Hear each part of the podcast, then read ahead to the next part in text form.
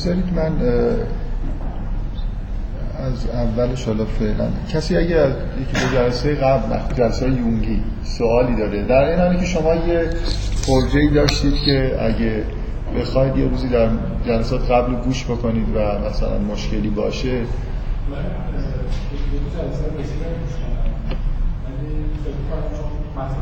آره. همون خب نه من میگم که این یادم هست و شما این امکانو دارید که اگه مشکلی توی بحثای فرویدی دیدید در موردش مثلا یه صحبتی اینجا بکنید.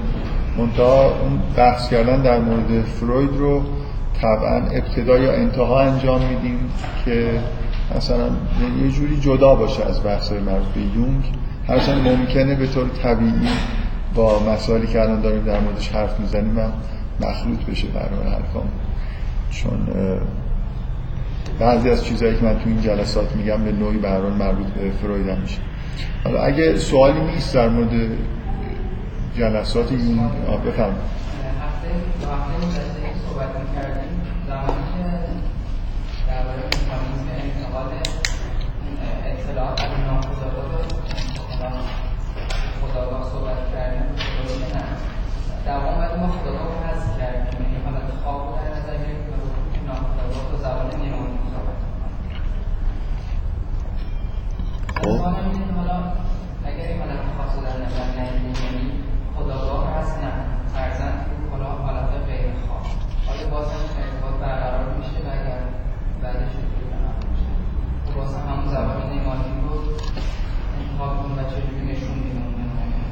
من فکر می‌کنم که در مورد این موضوعی که شما میگید هنوز صحبت نکردیم. آخر جلسه قبل یه زمین سازی کردیم که می‌خوایم این جلسه در موردش صحبت بکنیم. بنابراین آره اصلا سوالتون در واقع همین جلسه رو ادامه بدیم احتمالا جواب سوالتون رو می‌گیرید یا اینکه بعدا می‌تونید به هر جای خاصی مجدد سوال بکنید. خب خوبه. این سوال خوبی بود برای اینکه جلسه رو شروع بکنیم. همین موضوعی که در واقع انتهای جلسه قبل به عنوان سوال مطرح شد و قرار شد که بیشتر در موردش صحبت بکنیم این بود که حالا با پذیرفتن این که ما توی ناخودآگاه انبوهی از اطلاعات داریم که این اطلاعات از اطلاعات روانی جسمانی گرفته که اطلاعات درونی هستن. حتی اطلاعات مربوط به جهان خارج هم طبعا ناخودآگاه به وجود میاد در اثر ارتباطی که ما با جهان خارج داریم. و بنابراین یه مجموعه عظیمی از اطلاعات اونجا هست و اینا می‌خوان به نوعی به خداگاه منتقل بشن. اینکه گرایش ناخداگاه اینه که اطلاعات رو به خداگاه منتقل بکنه فکر می‌کنم باید بدیهی فرض بشه. برای خاطر اینکه مثلا ما تمام انواع انتقال اطلاعات رو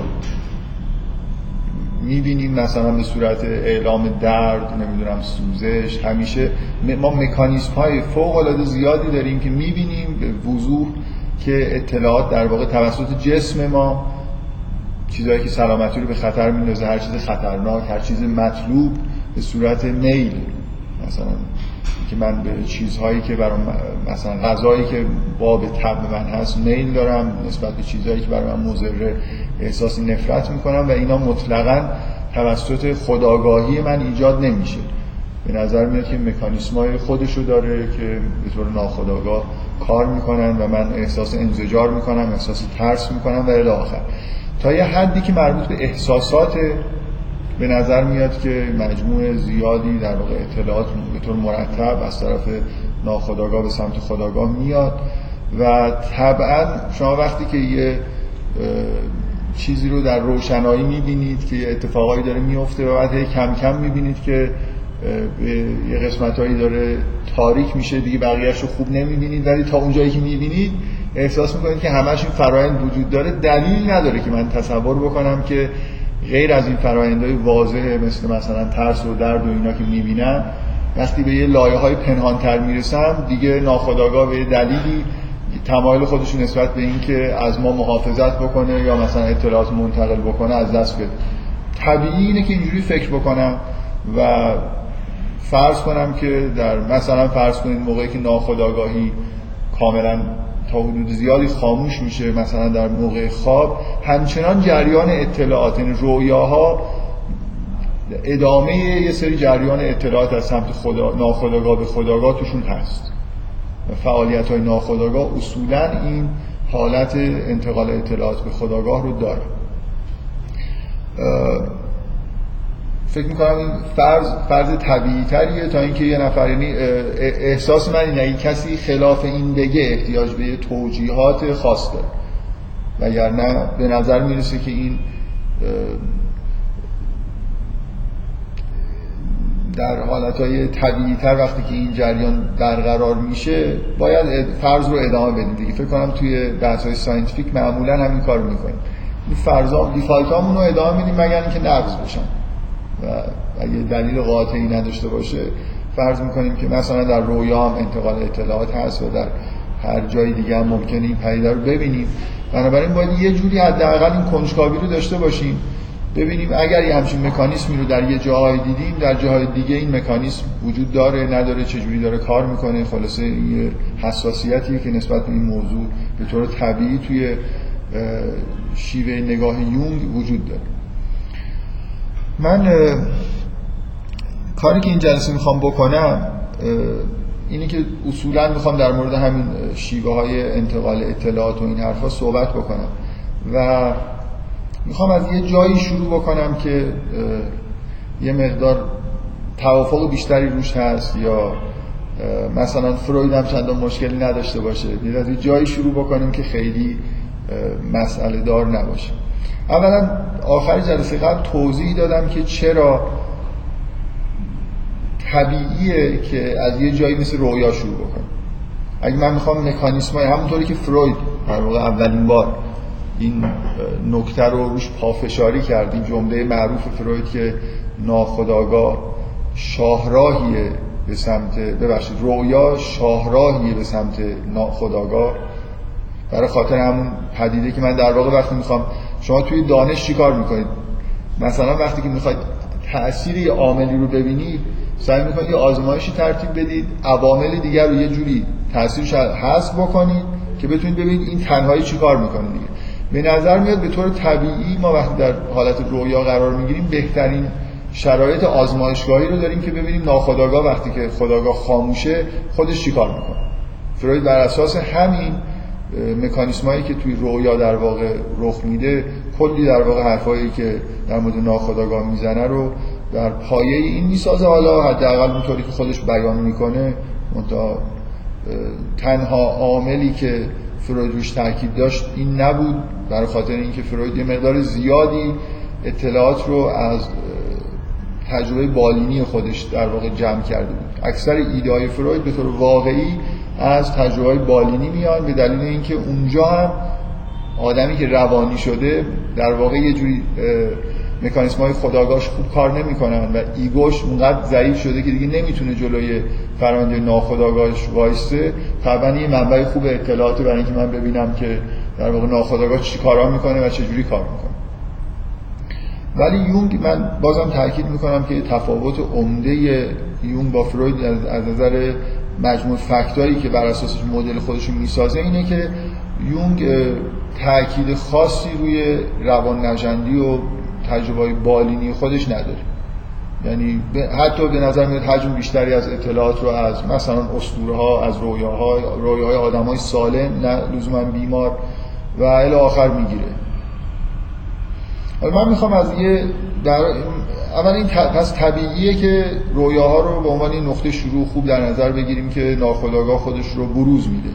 اگه مثلا شیوه های پیشرفته‌ای برای انتقال اطلاعات داره که در طول روز نمی‌تونه این کار رو انجام بده برای خاطر اینکه ذهن خداگاه ما پر از اطلاعاتی که داره پردازش می‌کنه بنابراین طبیعیه که وقتی ذهن خداگاه ما مشغول کاره اگر شیوه های ناخداگاه برای انتقال اطلاعات هم داره خیلی موثر نیست. یعنی ما توجه نمی‌کنیم. این دقیقا حالا بدون اینکه من قصد داشته باشم که وارد این موضوع بشم یعنی حالا که این حرف زدم بعد نیست بدونید که یونگ مطلقا معتقده که ناخداگاه تقریبا به طور یک نواخت کار می‌کنه. اینجوری نیست که منتظر بشه که خداگاه خاموش بشه بعد مثلا شبا فعالیت خودش رو انجام بده. ناخودآگاه اینجوری نیست. ناخودآگاه مکانیسمایی که خاموش بشه روشن بشه و اینا زیاد نداره. فقط موضوع اینه که من در طول روز توجهی به پیام‌های ناخودآگاه ندارم. نه اینکه اینا وجود ندارن.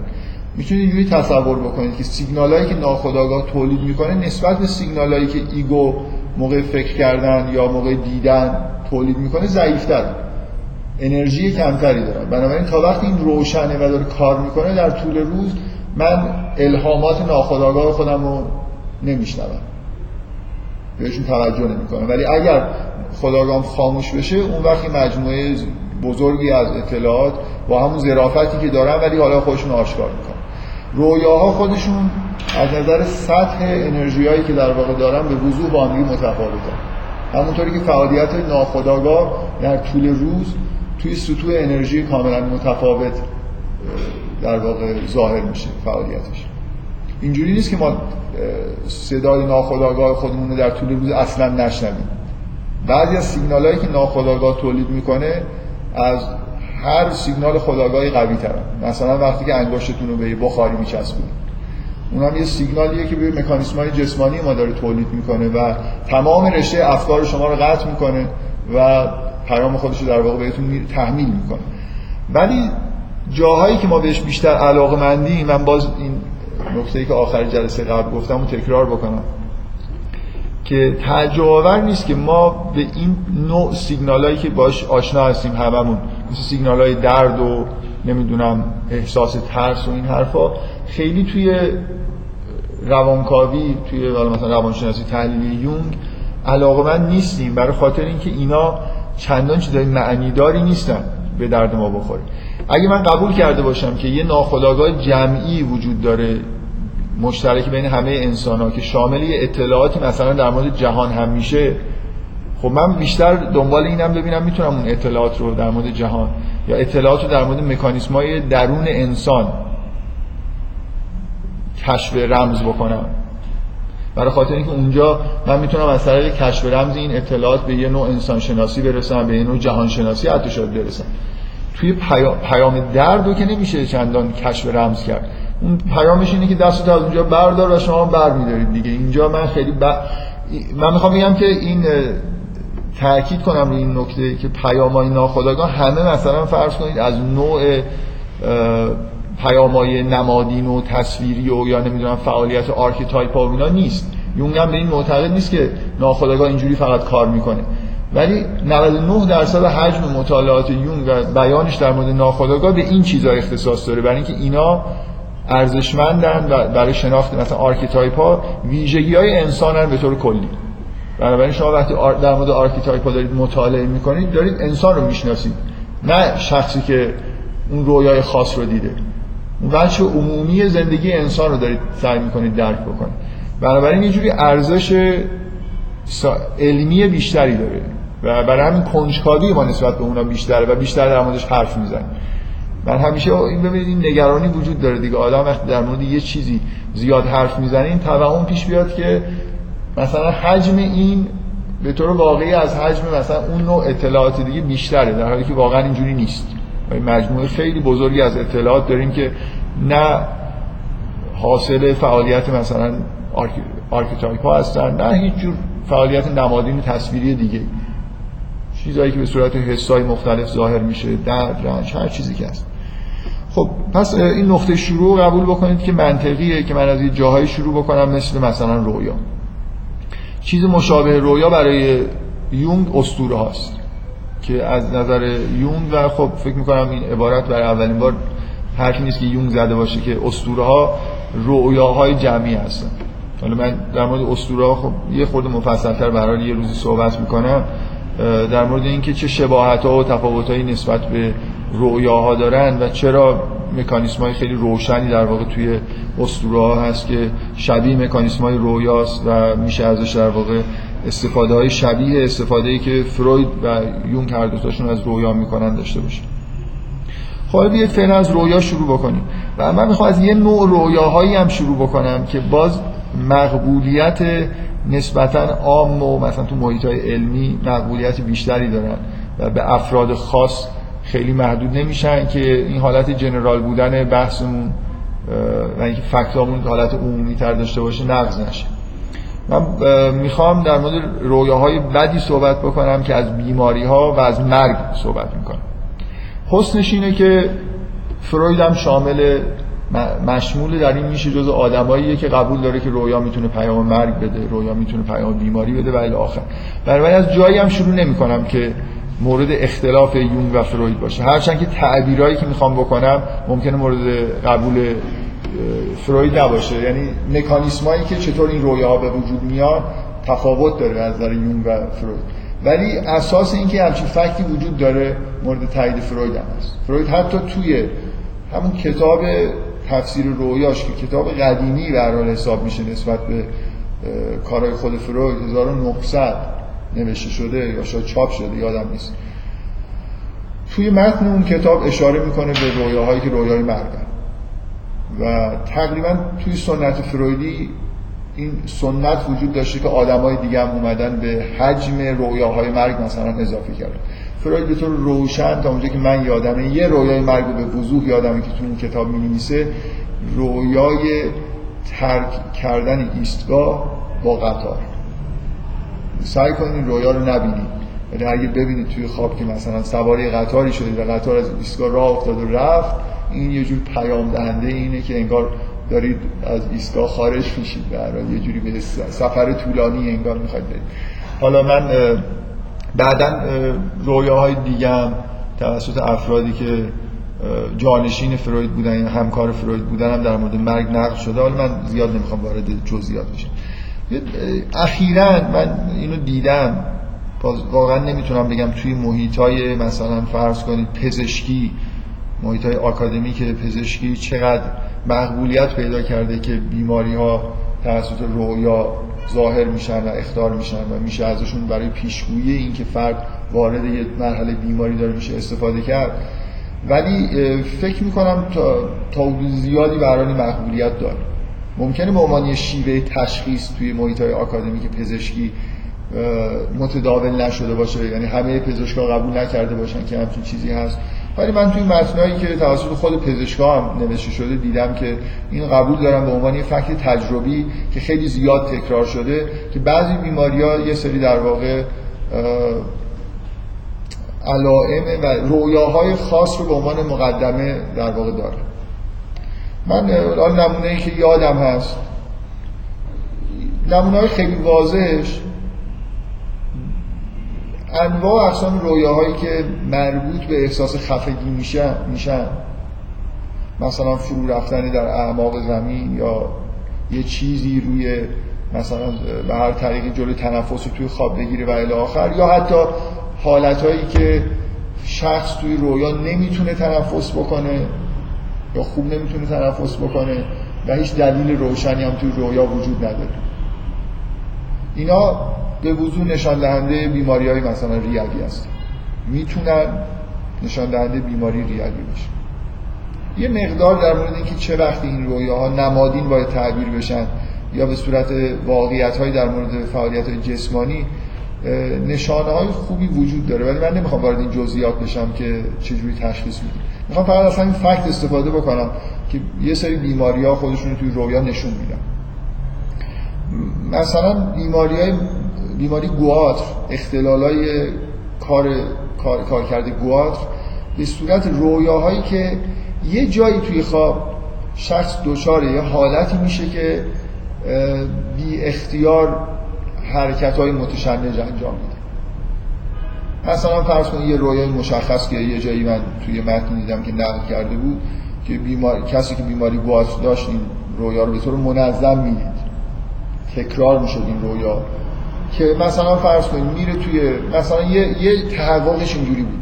میره یه جایی که پیست رقصه شروع می‌کنه رقصیدن به طور عادی ولی از یه جایی به بعد کنترلش از دستش خارج میشه و در واقع شروع می‌کنه به یه سری حرکات غیر ارادی لرزش مانند حالا ممکنه این رسیدن رویا به حالتی که این لرزشات توش هست فرمای مختلفی به خودش بگیره ممکنه یه جا در حین رقص باشه یه جا در حال راه رفتن تو خیابون مثلا به یه دلیلی این حرکات شروع بشه. ولی مهم اینه که رویا معمولا با این حالت تموم میشه که شخص دچار یه حالتی میشه که انگار کنترل حرکات جسمانی خودش از دست داده.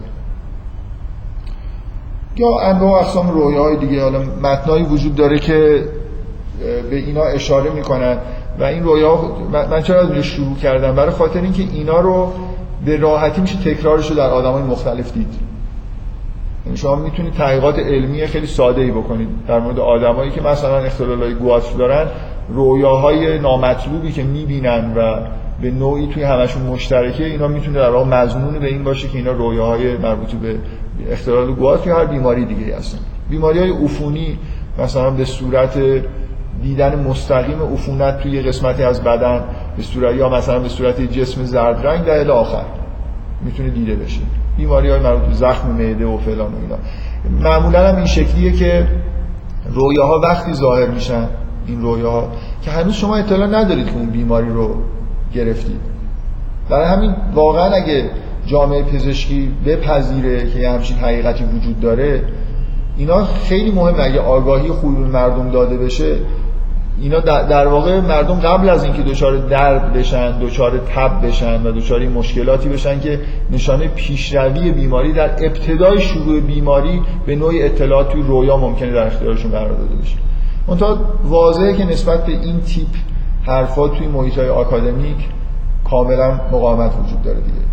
مخصوصا تو محیط آکادمیک مربوط پزشکی شما این مقاومت پزشکی مثلا آکادمیک رو در مقابل انواع و اقسام شیوه های درمانی که آکادمیک نیستن به اصطلاح آلترناتیو هستن می‌بینید.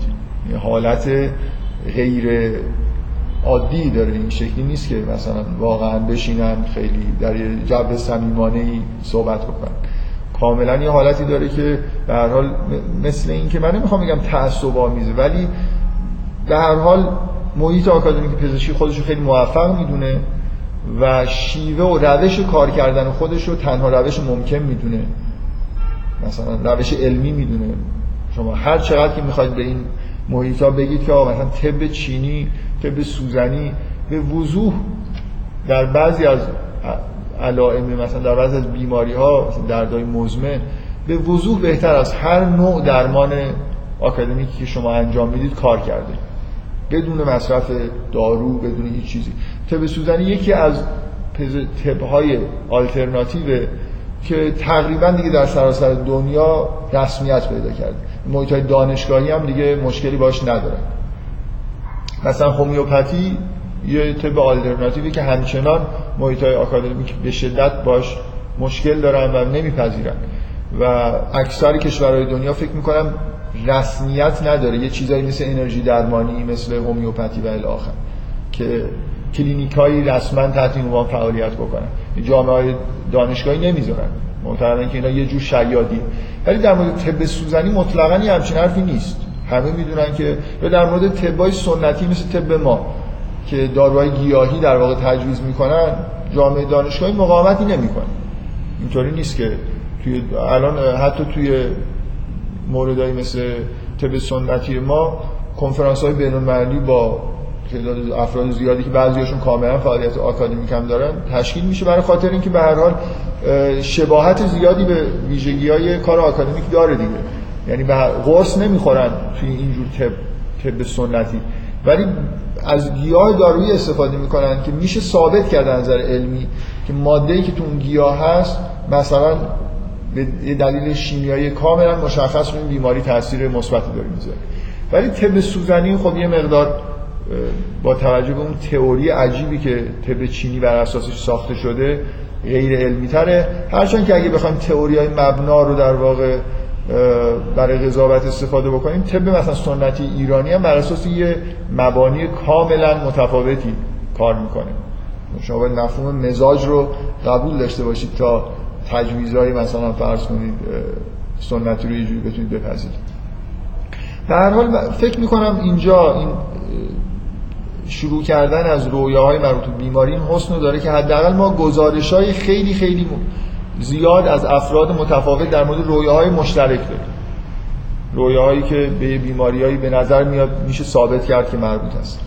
من می‌خوام سعی کنم بگم که چرا بس اینجا یه موردی داریم در واقع می‌بینیم که میشه پذیرفت که مثلا یه به صورت فکت علمی بهش نگاه کنیم که ناخداگاه در حالت خواب داره اینفورمیشن مربوط به یه وضعیت جسمانی نامطلوب رو سعی می‌کنه به خداگاه منتقل بکنه. خب حالا اینجا میشه سوال کرد که چرا این شیوه رو به کار می‌بره چرا از یه داستان مثلا تصویری داره استفاده می‌کنه؟ میشه میشه سوال کرد که چرا مثلا به صورت کلامی ظاهر نمیشه و الی آخر. یعنی الان من شیوه انتقال اطلاعات رو دارم می‌بینم می‌دونم که منظور چیه معناشو می‌فهمم و خود اون چیزی که در واقع عامل شیوه در واقع انتقال اطلاعات هست رو من به وضوح می‌بینم. مثلا یه داستان تصویریه. گواچ داره به شکل یه حالت مثلا لرزش و تشنج توی رویا ظاهر میشه.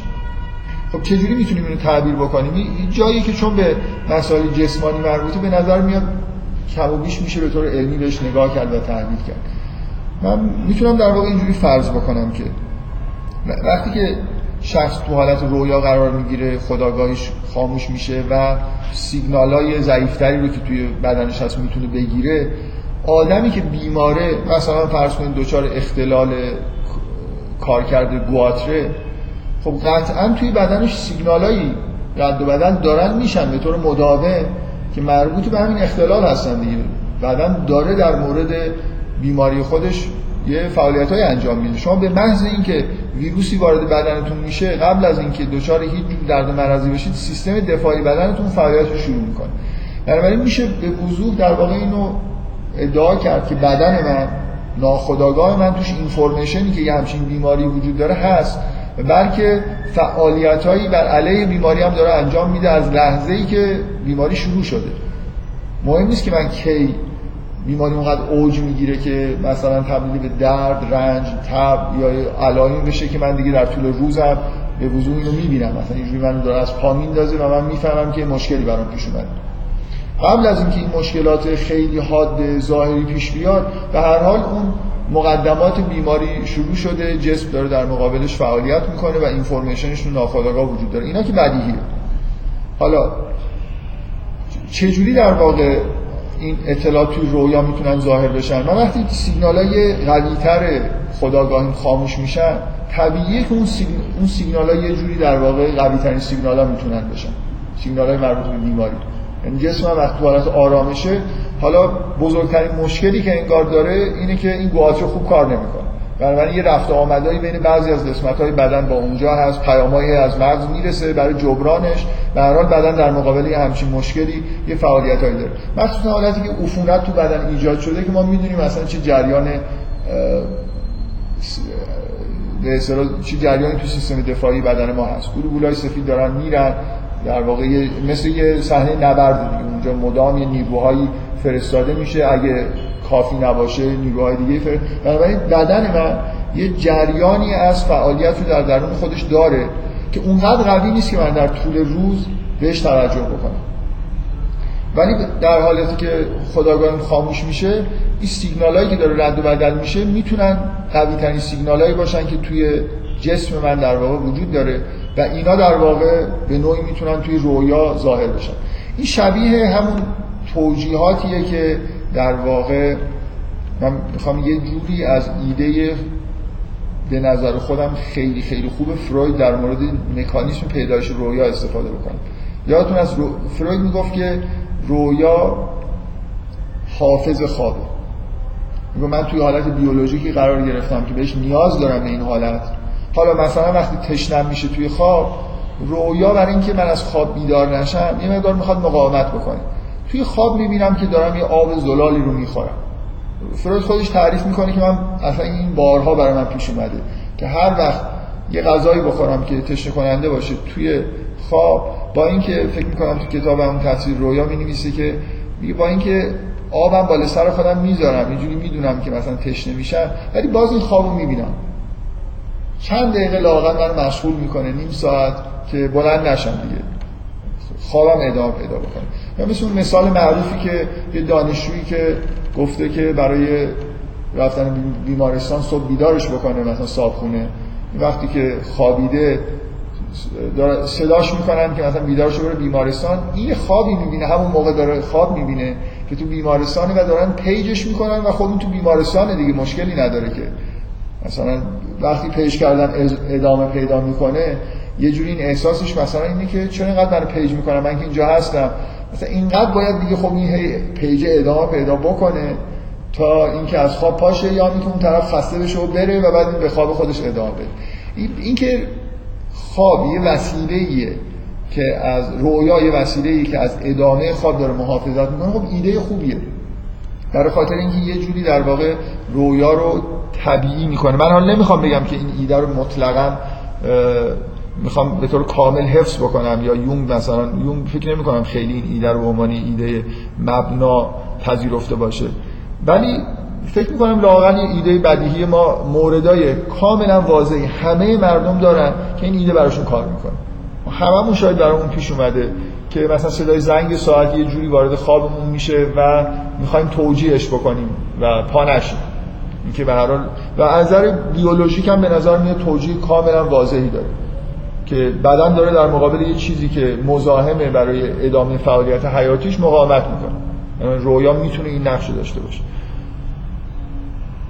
خب حالا اگه شما مثلا فرض کنید توی خواب سیگنالایی باشن ما, ما توی خواب به نوعی بهترین حالت برامون اینه که همه سیگنال ها خاموش باشن دیگه. آرامش مطلق داشته باشیم.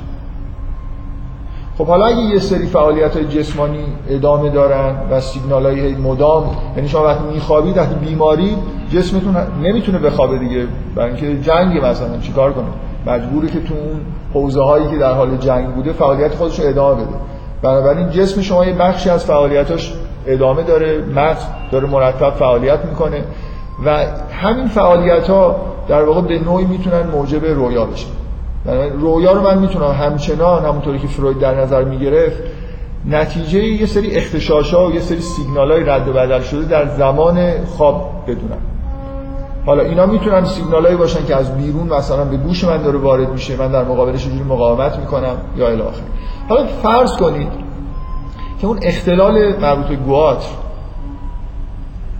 یا اختلال مربوط به تنفس من واقعا در مورد گواتر اطلاعات کافی پزشکی ندارم. اختلال مربوط به تنفس چه تأثیری واقعا داره روی اون فعالیت هایی که جسم داره انجام میده؟ چجوریه؟ مثلا فرض کنید چون تنفس دچار اختلاله شاید مثلا وقتی که من خوابیدم یه تصور طبیعی باشه که من بیش از حد ممکن مغز من مجبور فعالیت بکنه برای اینکه ریه من کار خوش درست انجام بده. مثل اینکه من شما توی حالتی که مشکلی ندارید نفس می‌کشید و اصلا متوجه نفس کشیدن خودتون نیستید. یعنی مغزتون فعالیتی لازم نیست فعالیت اضافی نمی‌کنه. با یه ریتم مشخصی نفس می‌کشید. ولی حالا اگر توی شرایطی قرار بگیرید که تنفس ساده نیست متوجه تنفس خودتون میشید دیگه. مثل اینکه تشخیص باید بدید که کم تنفس بکنید یا پر از دوده نفستون رو حبس کنید یا فشار بیشتری برای اگه تنفس توی آدمی ضعیف شده به دلیل اینکه ریش خوب کار نمی‌کنه با فشار بیشتری هوا رو باید توی ریاتون بدید. بیشتر از حالت طبیعی. بنابراین اینجا یه سری سیگنال های اضافی در واقع مجبور مغز به طور مداوم ایجاد بکنه برای اینکه از حالت طبیعی تنفس خارج شده مثل اینکه مدام باید فشار بیاره که این ریه یه خورده مایشهاش بیشتر در واقع فعالیت بکنن که حجم هوای اکسیژن بیشتری رو بکشن. برای اینکه مثلا فرض کنید نصف ریه ممکن از کار افتاده. بنابراین دو برابر باید فعالیت بکنه تا ریه تنفسش رو ادامه بده. حالا شما انتظار دارید که این تو رویا برای ظاهر بشه دیگه. این در واقع خود این مثل یه اختلالیه که مانع رویاست دیگه. برای اینکه دقیقا مثل یه سری سیگنال اضافه است که از حالت طبیعی خارج شدن. اگه خیلی زیاد بشن اگه ریه کم کم داره تو خواب از کاملا از کار میفته این پیده اتفاق نمیفته که شما هی مجبورید بیشتر تنفس بکنید هی بیشتر تنفس بکنید و نهایتا از خواب بیدار میشید دیگه. برای اینکه خیلی آدما با حالت تنگی نفس کسایی که آسم دارن با حالت تنگی نفس از خواب بیدار میشن اصلا واقعا. شما انتظار دارید قبل از اینکه طرف از خواب بیدار بشه چه جور رویاهایی ببینه؟ یه رویاهایی بسازه برای خودش. که خب مثلا من الان تو آبم نمی‌تونم خوب تنفس کنم. مثلا هی به خودش تو خواب چیز کنه که دارم می‌رسم به سطح آب. و بعد هی مثلا بیاد ببینی نه به سطح آب نمی‌رسه نمی‌رسه نمی‌رسه تا اینکه از خواب بیدار بشه. درست؟ پس واضحه که بیماری می‌تونه توی رویا با همون مکانیزم فرویدی خودش رو ظاهر کنه. یعنی به دلیل اینکه بیماری مانع خواب راحته رویا چیزهایی می‌سازه. مثلا من واقعا اعتراض پزشکی ندارم. اگه درست باشه که اختلال کار گواتر توی رویا به صورت حرکت های با لرزش زیاد ظاهر میشه مثل همون رقصی که از کنترل خارج شده باشه میشه حد زد که اختلال های گواتر نتیجهش توی رویا اینه که یه سری سیگنالایی به ماهیچه های مثلا بدن فرستاده داره میشه. و مثل اینکه یه جور حالت تشنج نتیجه مثلا اختلال گواتر ممکنه من نمی‌دونم واقعا میشه در مورد مطالعه کرد ممکنه مثلا کار طبیعی قده گواتر این باشه که جلوی یه سری در مورد یه سری فعالیت عصبی یه کنترلایی به وجود میاره. و اگه این خوب فعالیت نکنه یه سری اختلالایی توی سیگنال های عصبی ایجاد میشه. خب حالا وقتی شما خوابیدید این سیگنال وجود دارن دیگه. برای اینکه این اختلال خیلی جزئی باشه این سیگنال ها وجود دارن. اگه بیماری به حدی برسه که این سیگنال ها جزو قوی ترین سیگنال های زمان خواب باشن و مانع خواب شما شده باشن رویا شما یه رویایی می‌بینید که یه جوری این حالت ها رو در واقع simulation براش انجام میده دیگه. مثلا من دارم میرقصم و توی رقصه که دارم این حرکت ها رو انجام میدم. در واقع مثل اینه که من اون ویژگی که تو جسم من ایجاد شده رو دارم یه جوری توجیهش می‌کنم که بتونم به اصطلاح توسط این داستان خواب خودم رو ادامه بدم. تا حالا جای ممکن. اگه خیلی مثلا مهم نباشه مثلا فرض کنید ممکنه توی خواب شما اینجوری میشه فرض کرد. حالا من دارم کاملا از اختلال تخیلی صحبت می‌کنم ولی طبعا میشه به اختلال برای اینکه مفهوم رو روشن بکنم. حالا این چون مثال گوات رو زدم.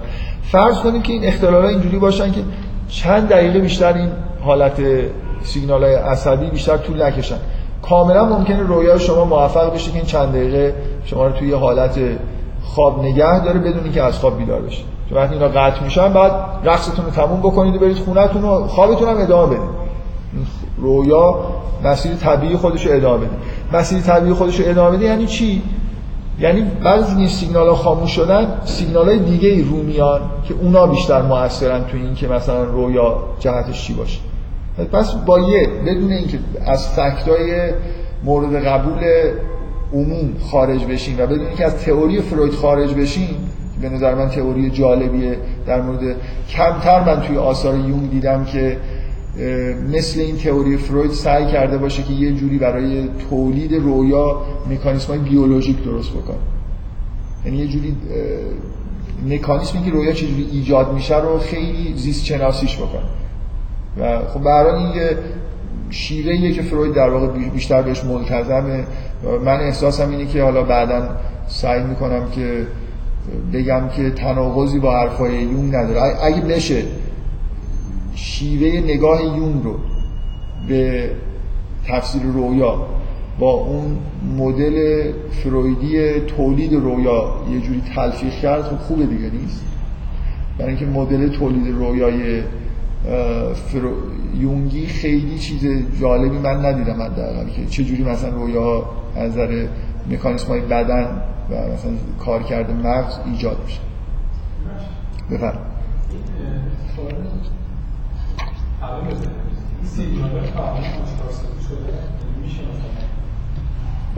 سیگنال بیماری که بدیهیه.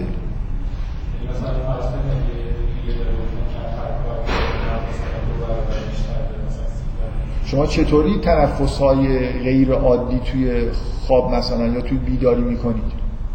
مگه, مگه چیزی اصلا بدون سیگنال مغز انجام میشه تو بدن؟ کف دارید. میشه. نه اینه که اون سیگنال انجام میشه شما فرض کنید مثلا اگه یه به کم کار کنید باید بیشتر کار یعنی مثلا این مثلا سیگنال بیشتری رو فرستاده باشه خب بود اونجا مثلا یه قدرت چیز گذاشتید که مثلا جریان آخه اصلا نیازی نیست. فکر می‌کنم بدیهیه به نظر من که بدیهی میاد. یعنی من من من منظور اگه منظورتون اینه که شدت سیگنال ها رو اندازه بگیریم که حتما زیاد شده حرفای من مستقل از اینی که زیاد شده یا کم شده. کافی غیر عادی شده باشه. غیر عادی شده دیگه برای اینکه شما دارید یه جوری دیگه ای نفس می‌کشید. یه چیز دیگه غیر از حالت طبیعیه. من من آره من تصور طبیعی اینه که لابد سیگنال ها قوی ترن ممکنه از نظر پزشکی برعکس باشه. مثلا نه به هر حرفی که من لازم دارم اینه که خلاصه تمام فعالیت های بدن یه جوری توسط مغز دارن کنترل میشن. این این حالا حداقل بر اساس تئوری های موجود مثلا تو نوروساینس و همه اینا توسط جریان الکتریکی مثلا الکتروشیمیایی از اونجا ایجاد میشن به صورت یه جریان الکتریکی وارد سلسله اعصاب میشن. دستور به مثلا اینکه الان ضربان قلب بالا بره پایین بیاد خلاصه توی سیستم عصبی به نوعی ظاهر میشه. من نمی‌دونم که ضربان قلب می‌خواد بالا بره شدت سیگنال اضافه میشن مکانیسماش واقعا نمی‌دونم.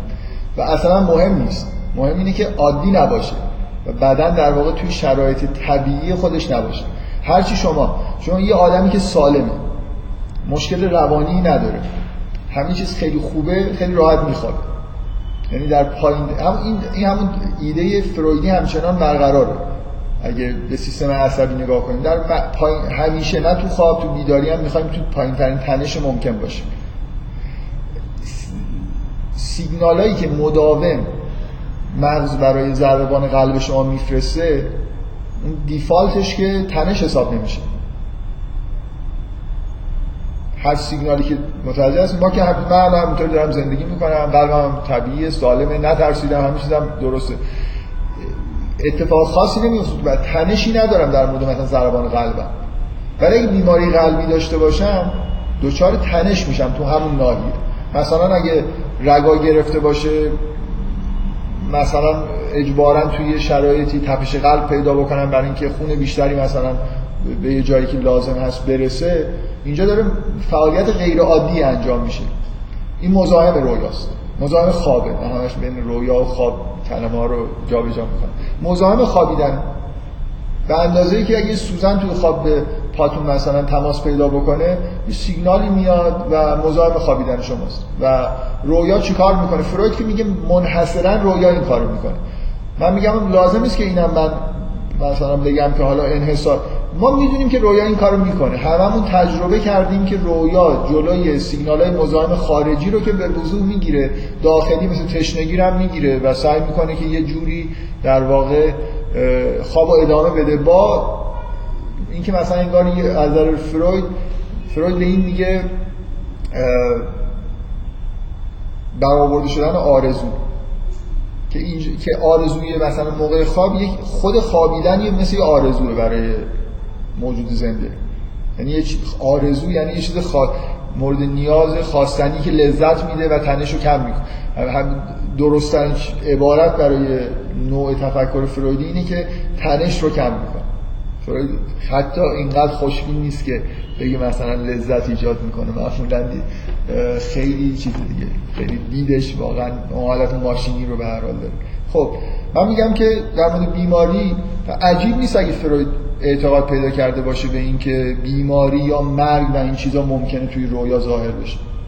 من اگه بیماری شدید داشته باشم در حد از نظر من کاملا طبیعیه که جسم من به عنوان یه ارگانیسم زنده واقعا وقتی کار به جایی می‌رسه که دیگه در سراشیبی قرار گرفته که مثلا این بیماریه که دیگه محال کار درست بشه مثل دستگاهی که دیگه اینجاش که دیگه سوخت و اونجاش هم سوخت دیگه تمومه دیگه. یعنی معلومه که نمیشه اینو برگردون. بنابراین عجیب نیست که اطلاعات مربوط به مرگ توی جسم وجود داشته باشه. نه تنها اینفورمیشن در مورد وضعیت فعلی وجود داره اگه تو سراشیبی قرار گرفته باشه که دیگه راه برگشت نیست جسم کاملا داره متلاشی میشه. مثلا فرض کنید توی این جنگایی که بین گلوبولای سفید و میکروبا میشه خب در یه لحظه دیگه شکست قطعی میشه دیگه. یعنی دیگه مثلا همه نیروهای ذخیره هم رفتن و همشون نابود شدن. بنابراین جسم یه جوری انگار در این حالت هست. و می‌دونید معمولا جسم قبل از مرگ یه حالتهای این که از نظر علمی کاملا جزء به اصطلاح چیزایی تثبیت شده است. ما یه حالتهای قبل از مرگ داریم که به نظر میاد یه حالتهای خوشی قبل از مرگ وجود داره. یعنی یه اسم علمی هم داره که یادم نیست. به هر حال مثل ببینید شما اگه مثلا واقعا اینجوری تصور بکنید بدن انسان و مثلا حیوانات هم کاملا به نظر بدین در موردشون تثبیت شده است. وقتی کار تموم میشه دیگه نمی جنگه یه جوری آروم میشه.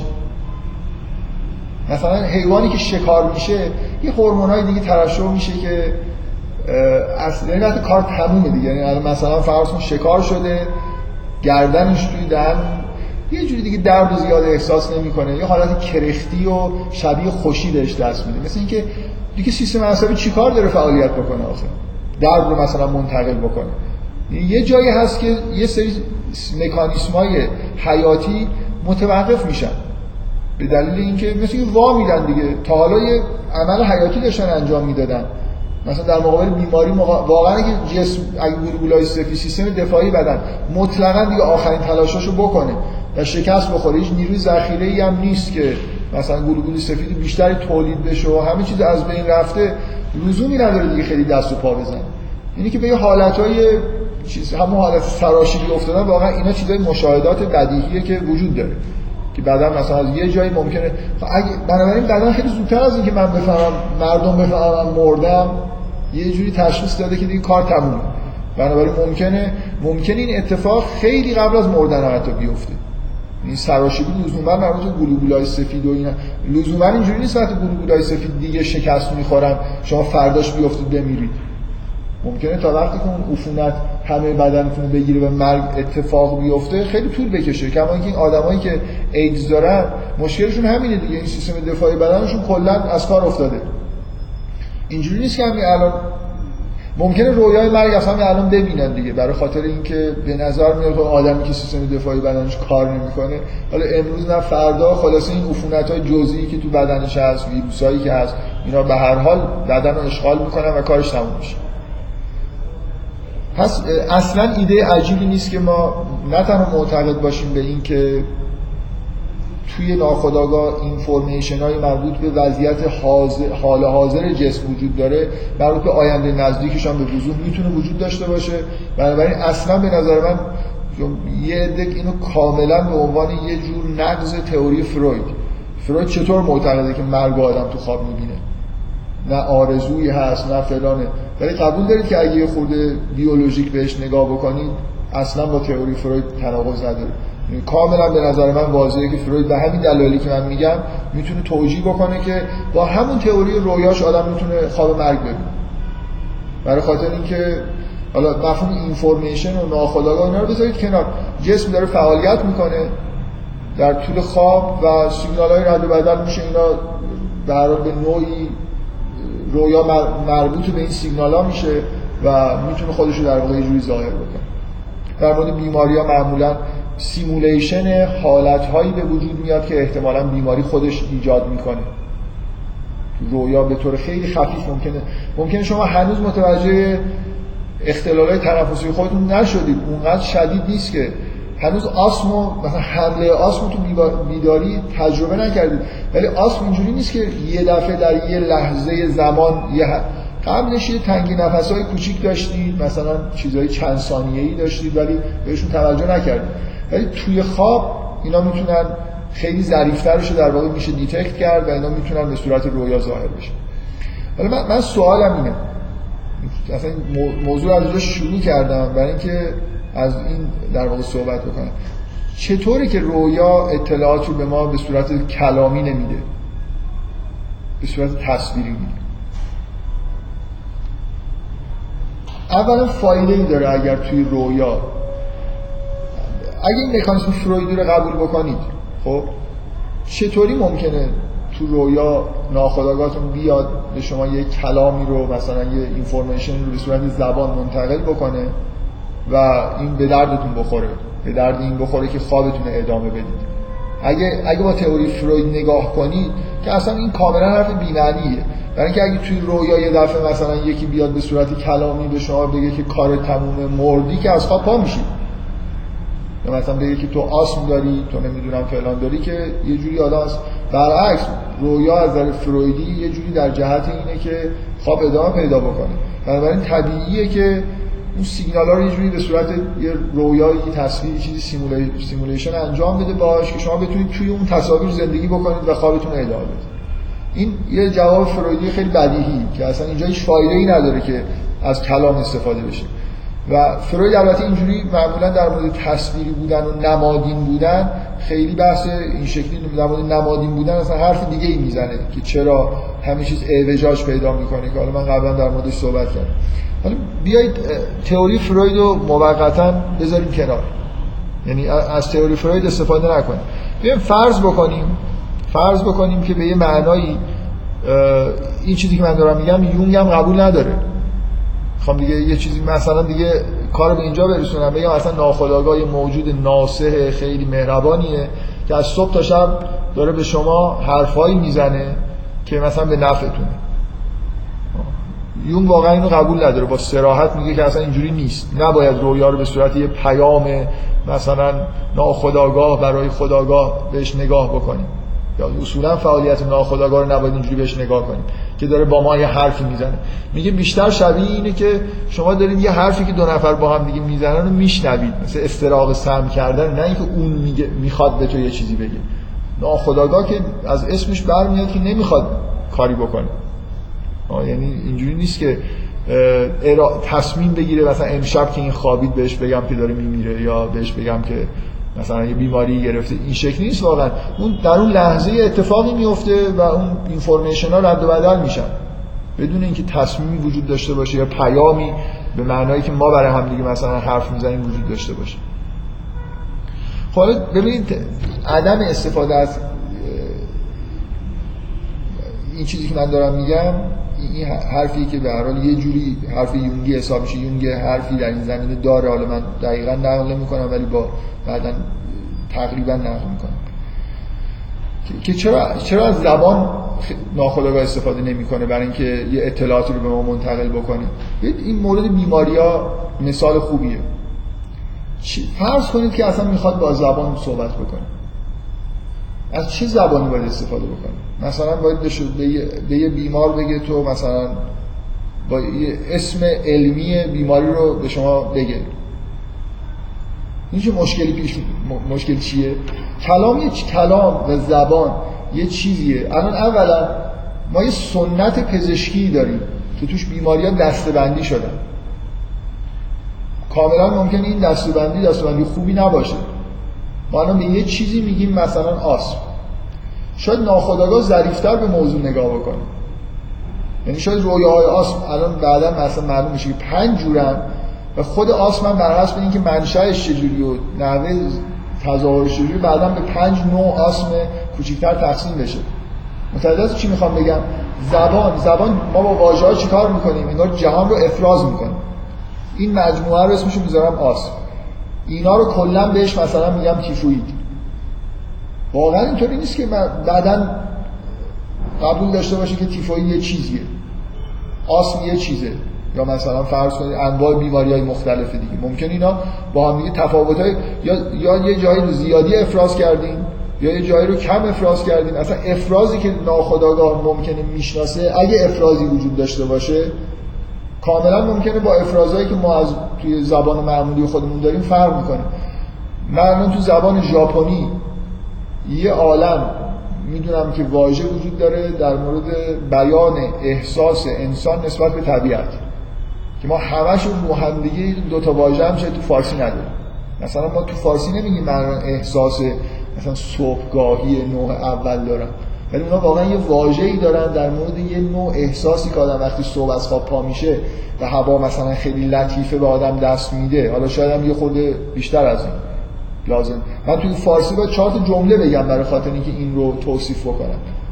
بنابراین واژه ها و زبان اصولا یه چیز قراردادی بین آدم و بستگی به جامعه داره و کاملا ممکنه واژه های بیهوده و احمقانه وضع شده باشه که به هیچ چیز واقعی اشاره نمی‌کنه. بنابراین اصلا اینکه ناخودآگاه بیاد از زبان روزمره شما استفاده بکنه مثل اینی که ما داریم مثلا بهش حکم می‌کنیم که تو ما درست ما بد حرف می‌زنیم اشتباهی مثلا به اشیا نگاه می‌کنیم ولی حالا اشکال نداره. برای من بهتر بفهمم تو بیا با اینجوری با من صحبت کن. ناخودآگاه چیکار می‌کنه؟ یه،, یه بیماری هست. این بیماری یه واقعیت دیگه. مثلا یه عوارضی داره. یه چیزی شبیه عوارضشو داره به شما توی رویا نشون میده. این خیلی بهتر از اینی که اسم براش بذاره. اسمی که ممکنه اصلا توی واژگان پزشکی ما الان وجود نداشته باشه. اگه شما دچار بیماری ناشناخته باشید در ناخودآگاه باید چیکار بکنید 5000 سال قبل ناخودآگاه چجوری باید به مردم مثلا می‌گفت آسم گرفته فرض اصلا هیچ واژه‌ای برای آسم وجود نداره. بنابراین زبان زبان واقعا یکی از چیزایی که توی لایه خداگاهی تولید میشه بیشتر. از هر چیزی به نظر میاد خداگاه ما تولیدش می‌کنه تثبیتش می‌کنه حداقل. حالا اگر یه ویژگی های ذاتی زبان داشته باشه که من فکر می‌کنم داره ولی به هر حال خداگاهی ما توی وضع واژگان توی نحوه استفاده از قواعد گرامری کلی دخالت داره. و کاملا زبان ممکنه اعوجاجای اساسی داشته باشه نسبت به بعضی از چیزهای طبیعی که در عالم وجود داره. ناخداگاه یه سری اطلاعات فوق العاده عمیقی در مورد مکان یه مثال خیلی ساده اینه. ناخداگاه ما خیلی الان اطلاعات در مورد مکانیسم های روانی ما داره که اصلا هنوز هم که هنوز شناخته شده نیست. اگه, نا... اگه ناخداگاه بخواد یه جوری در مورد آنیما صحبت بکنه و حالا یونگ هم نبوده که برای آنیما اسم بذاره چیکار باید بکنه؟ اصلا من می‌خوام بگم اصلا معنی نداره که یه نفر فکر بکنه که رویا اینفورمیشن خودش رو در قالب زبان داره به من منتقل می‌کنه. نه تنها مکانیسم های حالا اگه مکانیسم فرویدی رو قبول داشته باشید این کاملا این حرف حرف بی‌معنی میشه که چرا کلامی نیست پیامایی که ناخودآگاه ما میده. از طرف دیگه نگاه بکنید اصلا نسبت دادن زبان روزمره به ناخودآگاه خودش یه کاملا یه حرف بی‌معنیه. برای خاطر اینکه به نوعی نحوه صحبت کردن با کلام مجموعه اینفورمیشن رو که میشه انتقال داد و کاملا محدود می‌کنه برای ناخودآگاه. یعنی که مجبوره در مورد چیزهایی صحبت بکنه که شما براش واژه و مثلا چیز تو زبانتون دارید و تازه به همون معنیهایی که اشتباهی که شما ممکنه وضع کرده باشید. این دقیقا ضد اون کاری. من می‌خوام اینو متوجه بشید. صحبت کردن با زبان روزمره دقیقا ضد اون کاری که ناخداگاه می‌خواد بکنه. ناخداگاه معمولا می‌خواد یه چیزی که تو خداگاهی شما نیست و وصول نمی‌تونید بهش پیدا بکنید یا در حال حاضر ندارید و یه جوری بهتون منتقل بکنه. اگه بیاد از ابزارهای ساخته شده توسط خداگاه استفاده بکنه که یه جوری نقض غرضه. اینفورمیشن های تقریبا این یه چیز تثبیت شده است. توی سنت یونگی. که ناخداگاه در شما رویاهایی شامل اینفورمیشن هایی که در خداگاهی شما وجود دارن نمی‌بینید اصلا. یعنی من یه رویای تکراری می‌بینم انگار می‌خواد یه چیزی یه اینفورمیشنی به من منتقل بشه. این من از این به بعد این دارم میگم. مدام این حرفو می‌زنم که ناخداگاه رویا می‌خواد اینو به من بگه. این ولی یه بار گفتم که مسئله پیام فرستادن و مشفق بودن این حرفا اینجوری نگاه نکنیم ولی خب این زبان ساده ایه برای حرف زدن دیگه. میگم ناخداگاه مثلا هیچ وقت همچین اینفورمیشنی به من نمیده. فکر نکنید ناخداگاه یه موجودیه مثل اون سرخپوستی که یه مرد بزرگی اونجا نشسته و داره مثلا تو رو راهنمایی می‌کنه. یون اینجوری نگاه نمی‌کنه. دقیقا این عبارتی که گفتم یون میگه که وضعیت ما موقع خواب دیدن مثل یه آدمیه که وارد یه کشوری شده که مردمش به زبان بیگانه صحبت می‌کنن به زبان خودشون صحبت می‌کنن. نمادین بودن تصویری بودن و همه این پیچیدگی هایی که توی رویا هست مثل اینه اولا اونا دارن برای خودشون صحبت می‌کنن. نه اینکه وایستاده باشن به من فقط پیام بدن. من در حالت خواب اینفورمیشن هایی توی ناخودآگاه رو در واقع می‌گیرم.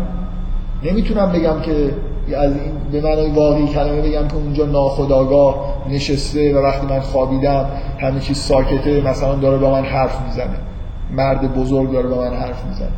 ولی توش اینفورمیشن هایی وجود داره که من به این اینفورمیشن دسترسی پیدا می‌کنم. این مثل اینه که یه آدمایی دارن حرف می‌زنن و من می‌تونم این حرفا رو بشنوم. و بعدم اینکه به زبان خودشون حرف می‌زنن. در, در واقع توجیه یوم در مورد نمادین بودن رویا اینه که رویا نمادینه برای خاطر اینکه ناخداگاه زبان ویژه خودشو داره. نه سانسوری در کار نظر یون نه چیز دیگه. این زبان تصویری و زبان نمادی زبان ویژه ناخودآگاه و به نظر میاد که زبان خداگاه ما روی این زبان ناخودآگاه ساخته میشه. یعنی بیسش این زبان ناخودآگاهه مثل اینکه ما به هر حال مثلا فرض کنید اگه ما کلا زبان چیه؟ زبان اینه که من یه نماد قراردادی رو مثلا واژه واژه رو جای یه چیز دیگه می‌ذارم. ناخودآگاه این کارو شروع کرده. مثلا تا یه جایی اومده. تصاویری رو جای یه معانی می‌ذاره. مثلا اگه می‌خواد در مورد آنیمای حرفی توی مدام این اصطلاح دارم بکنم اگه می‌خواد یه چیزی در مورد آنیما بگه مثلا آنیما به شکل دختر بچه یا به شکل دیگه توی رویا ظاهر میشه. خب؟ این این یه جور نماد پردازیه که مقدمه ساختن زبان دیگه. حالا شما کافیه به جای هیئت مثلا یه دختر بچه که مدام توی رویاها ممکنه به جای آنیما ظاهر بشه براش اسم بذارید. یه واژه اختراع بکنید بگید این یعنی این. قطعا واژه گذاشتن یه جوری یه حالت discrete داره که یه مقدار قدرت زبان رو در واقع میاره پایین. ببینید ما وقتی که زبان رو داریم اختراع می‌کنیم و با زبان کار می‌کنیم دو تا یه توازنی بین دو تا انگیزه باید برقرار بکنیم. یکی این که به اندازه کافی واژه درست کنیم به اندازه کافی گرامر به وجود بیاریم که بتونیم در مورد چیزایی که می‌خوایم صحبت بکنیم. دوم این که اینو مینیمم نگه داریم. یعنی یه عامل برای گسترش زبان وجود داره که من می‌خوام در مورد چیزهای بیشتری بتونم صحبت بکنم. یا عاملم محدود کرد. اگه برای هر شیعی برای این لیوان یه اسم بذارم برای یه لیوان شبیه یه اسم دیگه بذارم تعداد واژگانم رو برسونم مثلا به 100 هزار میلیارد و تعداد قواعد واقعا گرامر. شما مثلا زبانهایی وجود دارن که توش گذشته حال آینده نیست. گذشته خودش سه نوع گذشته است. مثلا تا یه روز قبلش اون زبانهای قدیمی بعضیاشون تفکیکشون در مورد زبان خیلی پیچیده است. و خیلی هم تعجب می‌کنن مثلا. فکر می‌کنم این زبان سرخپوستی معروف وجود داره که سه تا گذشته داره. یا آفریقایی یادم نیست. یعنی مثلا تا دیروز یه جور فعل صرف میشه از تا یه هفته یه جور فعل از اون به بعد یه فعل دیگه یعنی اینجوری نیست ماضی ساده وجود داشته باشه به معنای اینکه من برای اینکه کار تازه انجام دادم یکی دو ساعته. مثلا اگه شما توی همچین زبانی زندگی بکنی بعد مثلا با زبانایی مواجه بشید که گذشته رو کلا یک سره یه میگن اصلا با... باورتون نمیشه. میگید اینا چی به آدمایی هستن؟ خب این کار رو تازه انجام دادی. اونو 20 سال قبل انجام دادی. چجوری یه جور فعل براش صرف می‌کنی؟ واقعیت اینه نمیشه گفت کی داره اپتیموم کار می‌کنه. حالا شاید بشه یه برنامه کامپیوتری خیلی مثلا عظیمی نوشت از با یه مجموعه مرجع از معانی مثلا تعریف کرد. ببینیم چقدر مثلا فعل انواع فعل مثلا زمان لازم داریم برای اینکه خوب بتونیم صحبت کنیم. در هر حال اون عالم آفریقایی یا سرخپوست هم دیگه تعداد زمانهاشون از 20 تا که فراتر نمیشه مثلا برای دو دقیقه قبل یه زبان داشته باشم سه دقیقه قبل یه جور زبان دیگه داشته باشم مثلا مفهوم نمیشه زبان. بنابراین ما یه جوری وقتی که زبان رو ابداع می‌کنیم داریم محدود در این حالی که وسیله بیانی خوبی به دست میاریم محدود هم داریم می‌کنیم خودمون. یعنی خیلی چیزایی که با هم تفاوت دارن و خلاصه توی یه جعبه میریزیم به این میگیم مثلا آس. به این میگیم شما مثلا میگید گنجشک. خب میشه الان گنجشکا رو به چند نوع تقسیم کرد دیگه؟ بر اساس یه ویژگی. اگه واقعا ما زندگیمون از راه گنجشک بگذره. ببینید یه مثال خیلی معروفش اینه اسکیموها سی نوع واژه برای برف دارن. عربا یه دونه هم شاید نداشته باشن. به زحمت. خب اونا لازم ببین برفی که مثلا پودریه و از اون نوع برفایی که ظرف مدت نیم ساعت ممکنه توی قطب شمال. ظرف نیم ساعت ممکنه سه متر بشینه. نباید یه واژه داشته باشه. من بگم که از اینا یعنی این خط... باید واژه‌ای باشه با یه مفهومی از خطر هم توش باشه. تا یه برفی که خیلی مثلا چیز برفی که نشانه پایان مثلا زمستانه برفی که ممکنه اومدنش باعث آب شدن یه سری برفا باشه یا نشانه خوبی باشه برای اینکه شکار زیاد میشه. آدمی که یه جایی زندگی می‌کنه که از صبح تا شب داره برف میباره کلا یه واژه نمی‌ذاره داره برف میاد. برف صبحگاهی برف شامگاهی برف نمی‌دونم. واقعا اسکیموها فکر کنم سی واژه دارن عرب ببین اصلا قبول دارید که این حرف یه جور اشتباهه من میگم سی واژه برای برف دارن. اونا میگن شما برای سی چیز یه اسم گذاشتید. آدمای مثلا چیزی هستید بی دقتی هستید. چطور به همه این چیزا؟ ما میگیم برف باران تگرگ. سه تا چیز به نظر ما از آسمان میاد. ولی از اونا چیزای خیلی مختلف متنوعی از آسمان میاد. ولی که همیشه داره چیزایی میاد. طبعا تو زندگیشون هم خیلی موثر میگن این باز این حرف همین میگن که اعراب برای شطور 300 اسم دارن. از نظر خود اعراب اینجوری نیست. اونا 300 جور حیوان می‌بینن که 300 تا اسم براش گذاشتن. مثلا این موش اینجوری باشه. ما الان مثلا چند جور شطور می‌شناسیم. دو کوهانه و مثلا یک کوهانه یه جور شتر آمریکا جنوبی هم هست که اونو خب خوشبختانه میگیم لاما اصلا اسم شتر اسم خارجیشو بهش میگیم. ولی اعراب اینجوری نگاه نمی‌کنن یه کوهانه کوچیک ممکنه داشته باشن بزرگ و اینا اونقدر در یه توی coding یه یه جور کدی هست. کسی اسمشو می‌دونه؟ همین که طول طول کد کد optimum چیه؟ طول کدی که شما استفاده می‌کنی Huffman code آفر طول کد باید با فرکانسش یه رابطه optimum داشته باشه. یعنی من اگه مثلا فرض کنید یه واژه‌ای رو 100 هزار بار توی یه متن مثلا 100 صفحه می نویسم هزار صفحه می نویسم این باید, این باید یه حرف داشته باشه اصلا. ولی یه واژه‌ای در طول عمر یه آدم ممکنه فقط یه بار استفاده میشه خب بذار 10 تا حرف داشته باشه یه واژه عجیب و غریب یه خورده ثقیلی باشه اشکال نداره. عاقلان زبان این کارو می‌کنه دیگه به زبان یه جور افراز جهانه که در عین حالی که به ما قدرت بیان میده در عین حال داره قدرت بیان ما رو محدودم می‌کنه. درسته؟ بنابراین حرف زدن از اینکه ناخداگاه بیاد با زبان مثلا فارسی صحبت بکنه و پیام مثلا به من بده اگه حالا قصدش پیام دادن باشه کاملا حرف حجبیه دیگه. من تو زبان فارسی برای مثلا فرض کنید احساسات خودم نسبت به طبیعت واژه‌ای وضع نکردم. ناخودآگاه اون احساس توی خواب برای من می‌تونه ایجاد بکنه چه احتیاجی داره از واژه استفاده بکنه از واقعیت داره استفاده می‌کنه خود اون حس رو برات ایجاد می‌کنه یا تصاویری می‌سازه داستانی درست می‌کنه که اون معانی در واقع توش وجود داره بدون اینکه لازم باشه از کلام استفاده بکنه. این معنیش نیست که توی ناخودآگاه کلام وجود نداره. ما هممون توی ناخودآگاه می‌بینیم که کلام وجود داره. و کاملا ناخودآگاه از کلام هم می‌تونه حتی استفاده بکنه برای انتقال اینفورمیشن ولی خودشون محدود به یه همچین وسیله ارتباطی نمی‌کنه. ویژگی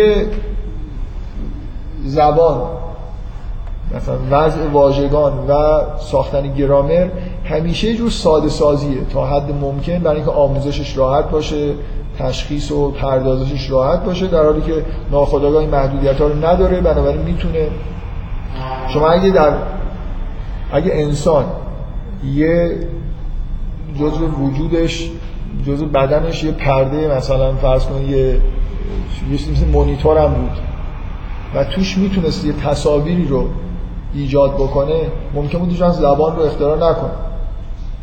چرا برای اینکه چرا برای سیب واژه بذاره در حالی که می‌تونه یه سیب نشون بده؟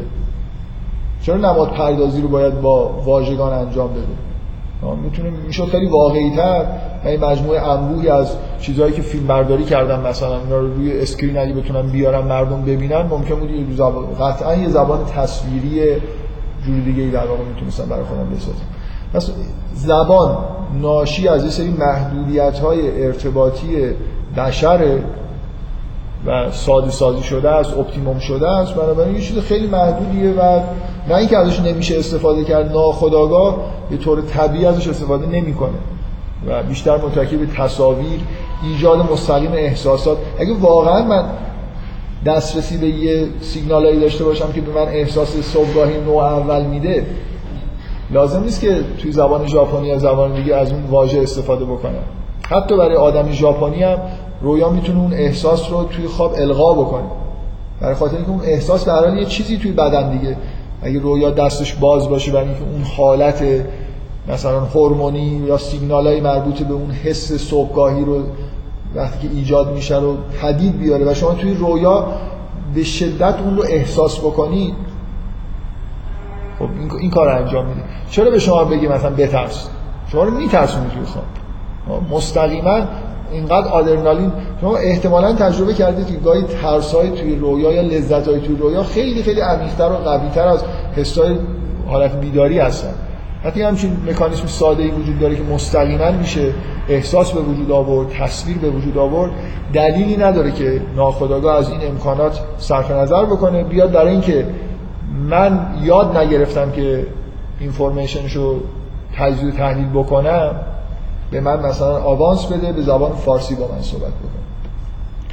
این, این یه نکته که کلام در واقع محدود کننده است و اصلا غیر قابل استفاده برای ناخودآگاه به دلیل اینکه اون مفاهیمی که مثلا اون بیماری که ایجاد شده اون اتفاقی که داره میفته اصلا در قالب زبان نمی گنجه ما براش هنوز واژه‌ای ابداع نکردیم. اگه یون واژه آنیما رو نذاشته بود تا 100 سال پیش مردم واژه آنیما نداشتن. مفهوم آنیما نداشتن نه اینکه واژه رو نداشتن. پس رویا نباید در مورد آنیما اصلا حرف می‌زد.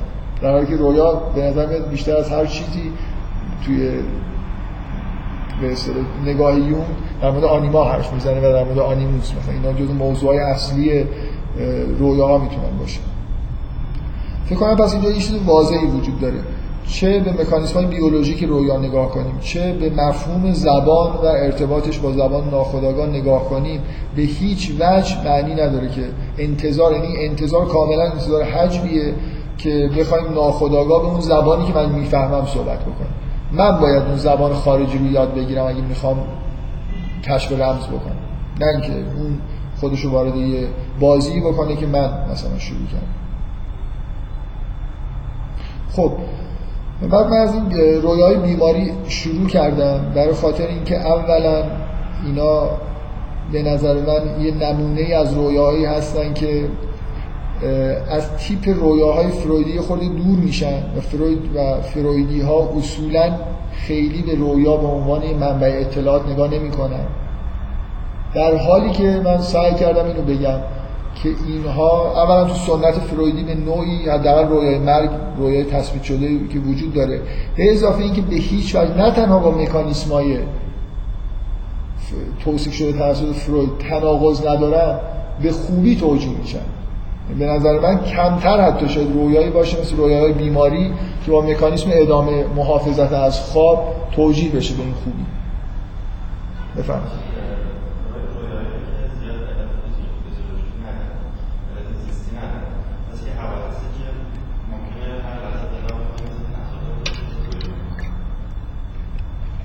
نفهم منظورتون رویاهایی که در مورد یه اتفاقی که در آینده می‌خواد بیفته به شما هشدار میدن خب فروید اصولا به همچین رویاها به این رویاها معتقد نیست. بذارید اصلاح بکنید فروید معتقد هست که رویا می‌تونه ویژگی پیشگویانه داشته باشه. مثلا نمونهش رویای مرگ ولی فکر می‌کنم که اولا مبحثی تحت این عنوان من ندیدم داشته باشه. یعنی مثلا بحثی کرده باشه رسما در مورد رویاهای پیشگویان.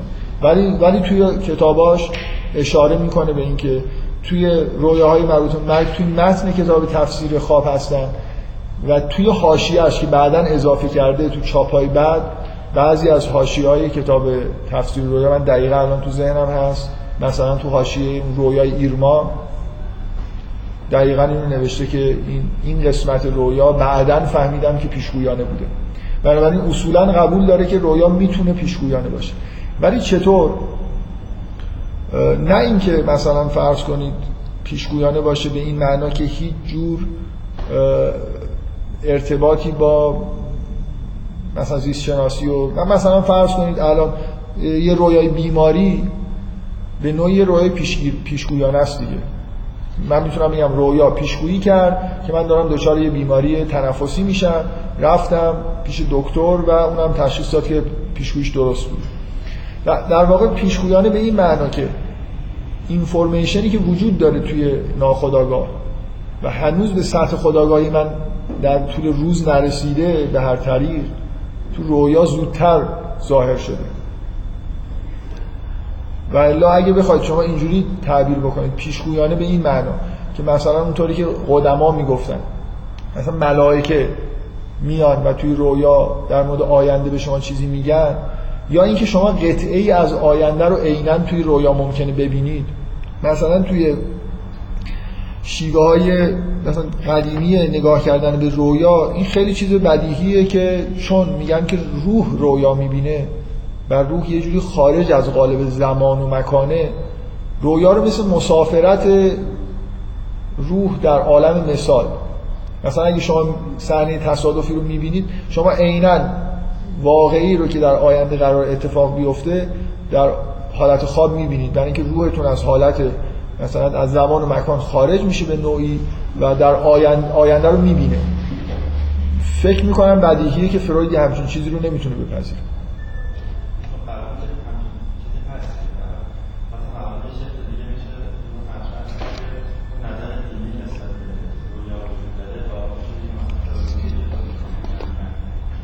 آره میشه مطرح کرد. ولی میشه هم به این سوال جواب نداد. یعنی که خارج از دستور کار ماست. ما فعلا در مورد یه چیزایی داریم صحبت می‌کنیم که تا حد ممکن مورد پذیرش عام باشه. من فکر می‌کنم فعلا من به جایی حداقل نرسیدم که بخوام در مورد این چیزا صحبت بکنم. من من اینو با من اینو می‌تونم قاطعانه بگم که فروید نمیپذیره که شما می‌تونید یه قطعه ای از آینده رو که نشانه هایی در بیولوژی شما ازش ظاهر نشده رو ببینید. اگه می‌تونید رویا یا مرگ و ببین بیماری یا مرگ رو ببینید به دلیل اینه که اینفورمیشن مربوط به بیماری و مرگ الان تو جسم شما وجود داره. خداگاهی شما بهش دسترسی نداره ولی ناخداگاه شما بهش دسترسی داره و اینو می‌تونه یه جوری ظاهر بکنه. من تحلیل فرویدیشو گفتم. اصلا حتی لازم نیست شما از مفهوم اینفورمیشن استفاده بکنید. کافی همون تئوری محافظت از خواب فروید رو قبول بکنید. بنابراین شما می‌تونید یه همچین چیزهایی رو توی رویاتون ببینید. اختلال های روانی اگه بخواد پیش بیاد قطعا قبلش اختلال های هورمونی پیش میاد. بنابراین یه نفر می‌تونه توی خواب ببینه که داره عقل خودش رو از دست میده. فروید این پیشگویانه است. فروید اینو قبول داره. ولی اینکه شما بتونید مثلا فرض کنید بذارید من مثال بزنم از متون دینی خودمون. توی سوره یوسف چهار تا رویا تعبیر میشه. رویای اول رویای اولی که تعبیر میشه رویای اون زندانیه که می‌بینه توی خواب که داره برای پادشاه شراب مثلا سرو می‌کنه. و تعبیر یوسف اینه که از زندان آزاد میشه و شغل خودش رو در واقع دوباره به دست میاره. رویای دوم اینه که فرد مثلا می‌بینه که نون روی سرشه و پرنده ها دارن از نونی که دوست سرش هست می‌خورن. و تعبیر یوسف اینه که این آدم اعدام میشه و پرنده ها از مغز سرش تغذیه می‌کنن. و رویای سوم رویای پادشاهه که می‌بینه که هفت گاه به نمی‌دونم لاغر هفت گاه چاقو می‌خورن هفت خوشه خشکیده هفت خوشه پربار رو از بین می‌برن. و تعبیر یوسف اینه که در 15 سال آینده هفت سال خشکی هفت سال هفت سال پربار هفت سال قحطی و یک سال نهایی سال 15 میاد که مردم در واقع توش نجات پیدا رویای اولی که آخر همه تعبیر میشه رویای که البته خود حضرت یعقوب تعبیرش می‌کنه بعدا ما تعبیر واقعیش تو زندگی یوسف می‌بینیم. رویای 11 تا ستاره است و ماه و خورشید که سجده می‌کنن و تعبیرش از نظر یعقوب که بعدا در داستان تحقق پیدا می‌کنه اینه که یوسف مثلا انسان برجسته میشه و برادراش در مقابلش خاضع میشه. تعبیری که یعقوب می‌کنه اینه که تو نعمت در مورد تو تمام میشه و چیزی که ما به عنوان تعبیر نهایتا می‌بینیم و یوسف میگه این تعبیر خواب منه اینه که واقعا صحنه پیش میاد که برادرها سجده می‌کنه خب اگه از دیدگاه فروید بخواید نگاه بکنید خب رؤیای پادشاه غیر ممکن به نظر می‌رسه. حداقل اینو میشه گفت. شما ممکنه بگید که یوسف خب وقتی آدم نابغه است و این آدم نابغه اینفورمیشن مربوط به نابغه بودنش توی جسمش ممکنه بود. شاید این مغزش اصلا غیر عادی کار می‌کنه. بی نهایت باهوشه. بنابراین ممکنه این اینفورمیشن توی رویا ظاهر بشه که این مرد بزرگی میشه مثلا دانشمند میشه و بعد خب کسی که دانشمند میشه طبعا مردم بهش احترام می‌ذارن. یا اینکه اصلا این چنان برتری داره نسبت به برادرای خودش که, وا... که این رویا می‌تونه معنی داشته باشه که برادرها نسبت به تو خاضع میشه. این فکر نمی کنم با دید فروید بشه قطعا گفت که این امکان نداره. ولی اینکه پادشاه توی خواب ببینه که در 15 سال آینده چه اتفاقای جوی در کره زمین اتفاق میفته به نظر میاد این دیگه اینفورمیشنش در بیولوژی این پادشاه وجود نداره یعنی هیچ دلیلی نداره که مثلا بشه توجیه کرد که چطور رویا مثلا داره محافظت می‌کنه از خواب با دیدن یه همچین چیزی یعنی اصولا شما تا وقتی که یه چیزی پایه زیست شناختی پیدا نکنه نمی‌تونید بگید که فروید مثلا با یه همچین چیزی موافقت می‌کنه. اگه به متون مثلا دینی و و ولی قدما اینو چجوری تعبیر می‌کردن؟ می‌گفتن اصلا خب روح پادشاه آینده رو دیده. دیدن آینده برای روح که مشکلی نیست. روح موجود مجردیه. در زمان خواب اینجوری آزاد میشه و بعد میره تا 15 سال نه 500 سال دیگر هم شاید ببینه. و هر اگه حرفایی که من تا اینجا من دفعه قبل در مورد این صحبت کردم که یون پاشو کاملا از حدی که فروید در واقع قبول داره فراتر می‌ذاره. مثلا از نظر فروید از نظر یونگ حتی اشکال نداره که پادشاه همچین خواب دیده باشه. یون برای این جور خوابا عنوان خواب بزرگ رو انتخاب می‌کنه خوابایی که اصلا شخصی نیستن مربوط به حقایق عالم میشن. و به نوعی توجیه می‌کنه که چجوری ممکنه همچین اتفاقی بیفته. ولی من می‌خوام بگم حتی توجیه یونگ اون شکلی نیست که روح رفته و مثلا نمی‌دونم آینده رو دیده.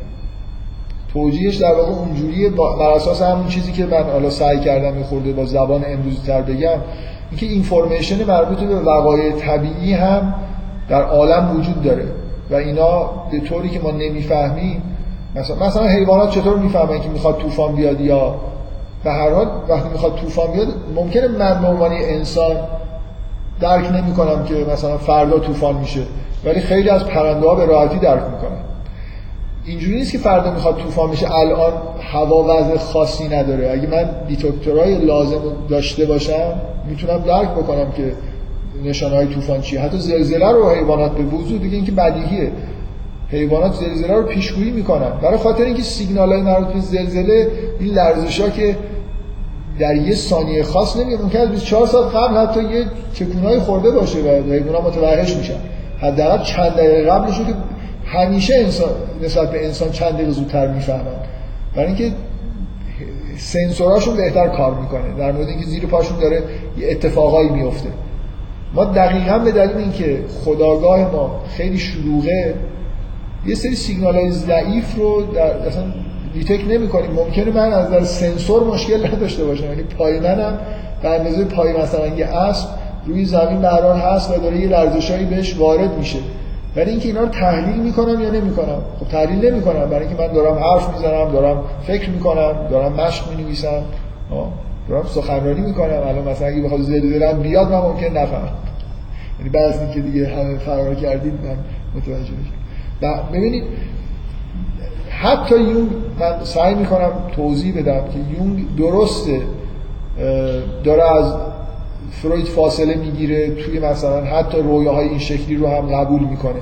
ولی نه با اون تعبیر نمی‌دونم که روح بره آینده رو ببینه. اینکه اینفورمیشن حالا به تعبیر این تعبیر خود یون نیست ولی یون واقعا همین فکر می‌کنم مفهوم به یه تو ذهنشه. که اینفورمیشن مربوط به طوفان توی طبیعت هست.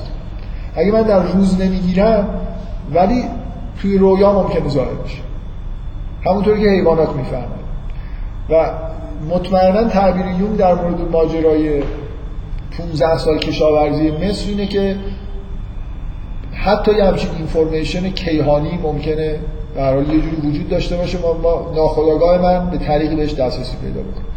من یه مثالی زدم فکر کنم جلسه قبل که سرخپوستایی بودن که در تاریخشون اینجوری که از گرینلند چجوری رفتن شمال آمریکا رو کشف کردن.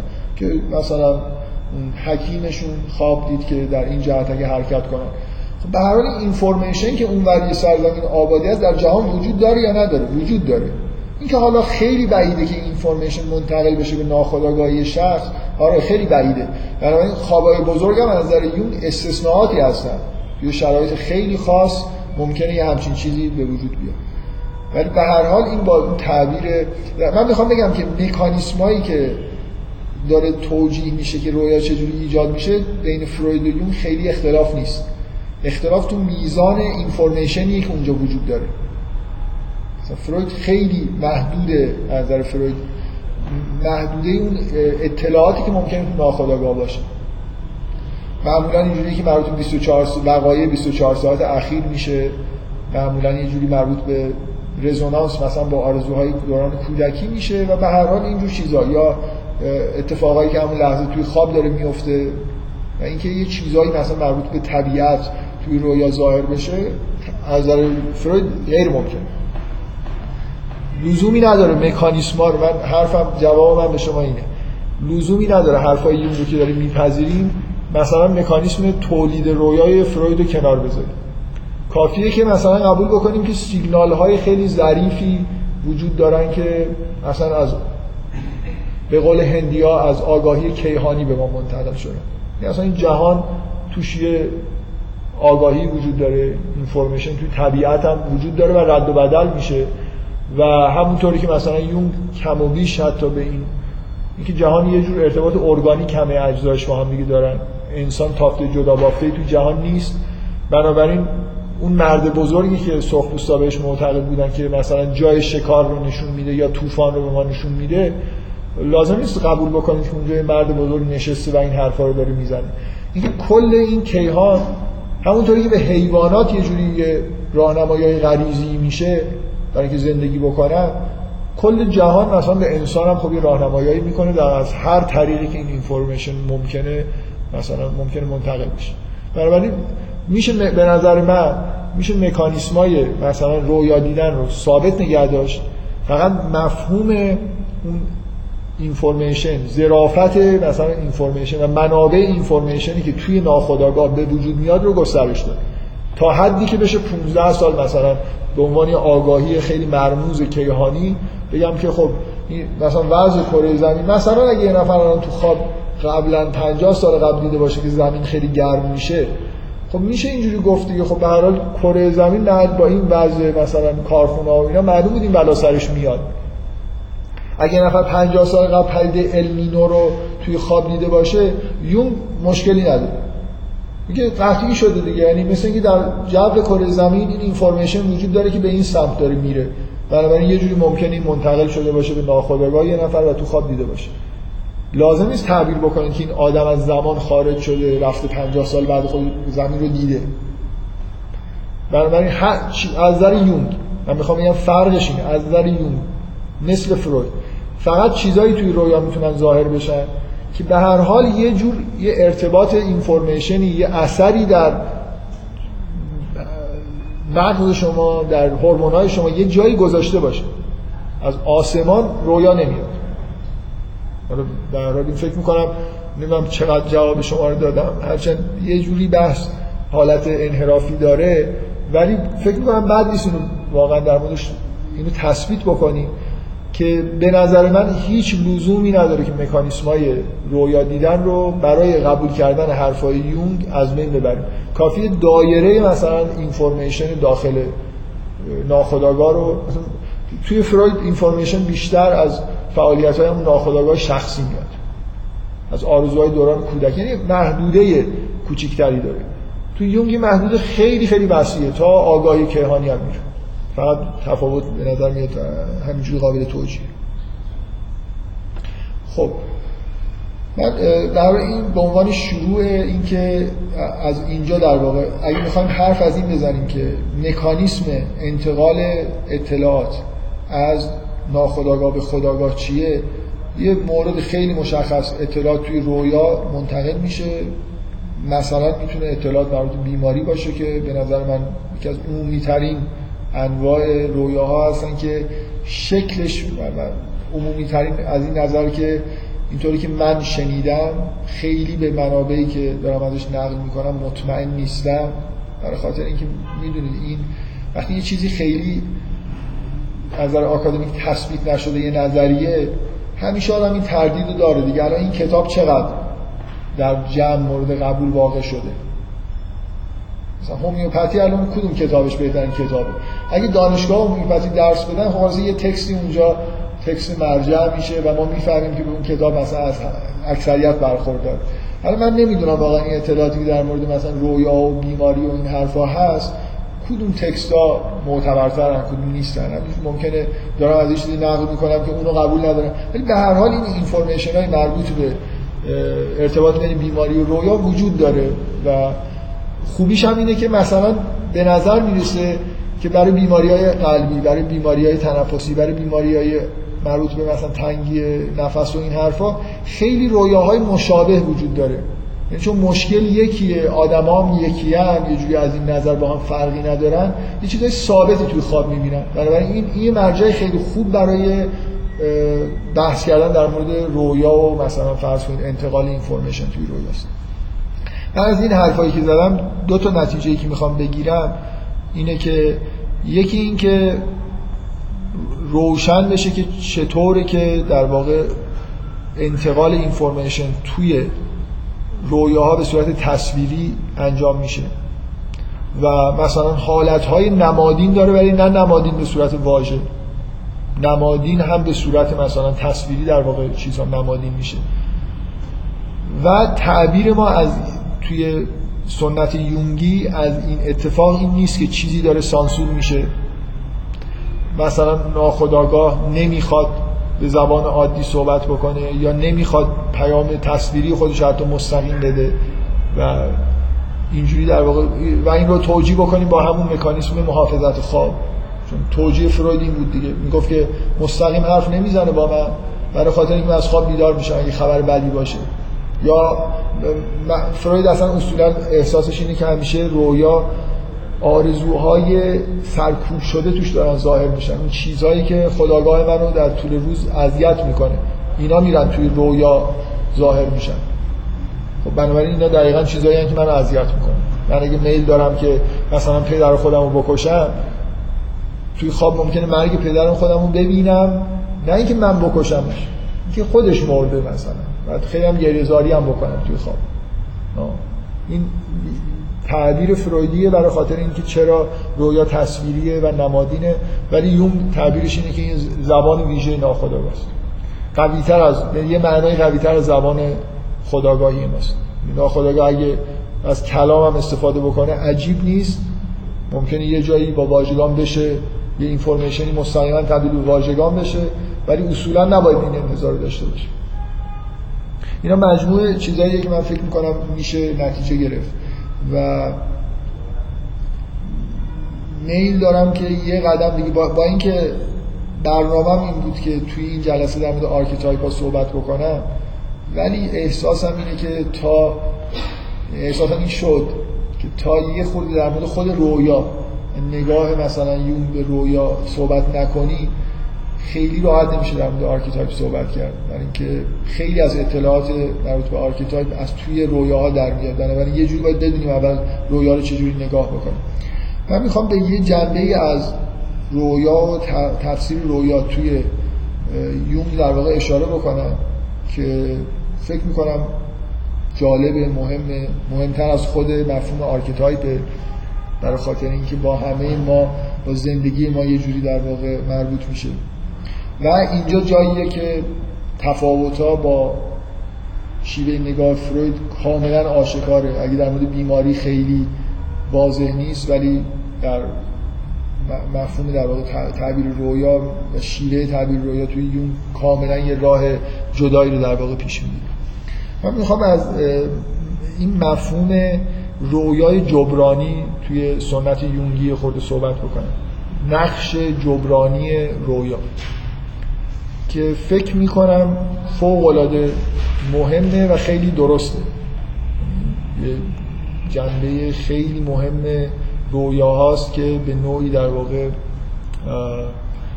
تعبیر رویا رو به یه چیزی فراتر از اونی که فروید در واقع بهش معتقد بود میرسونه.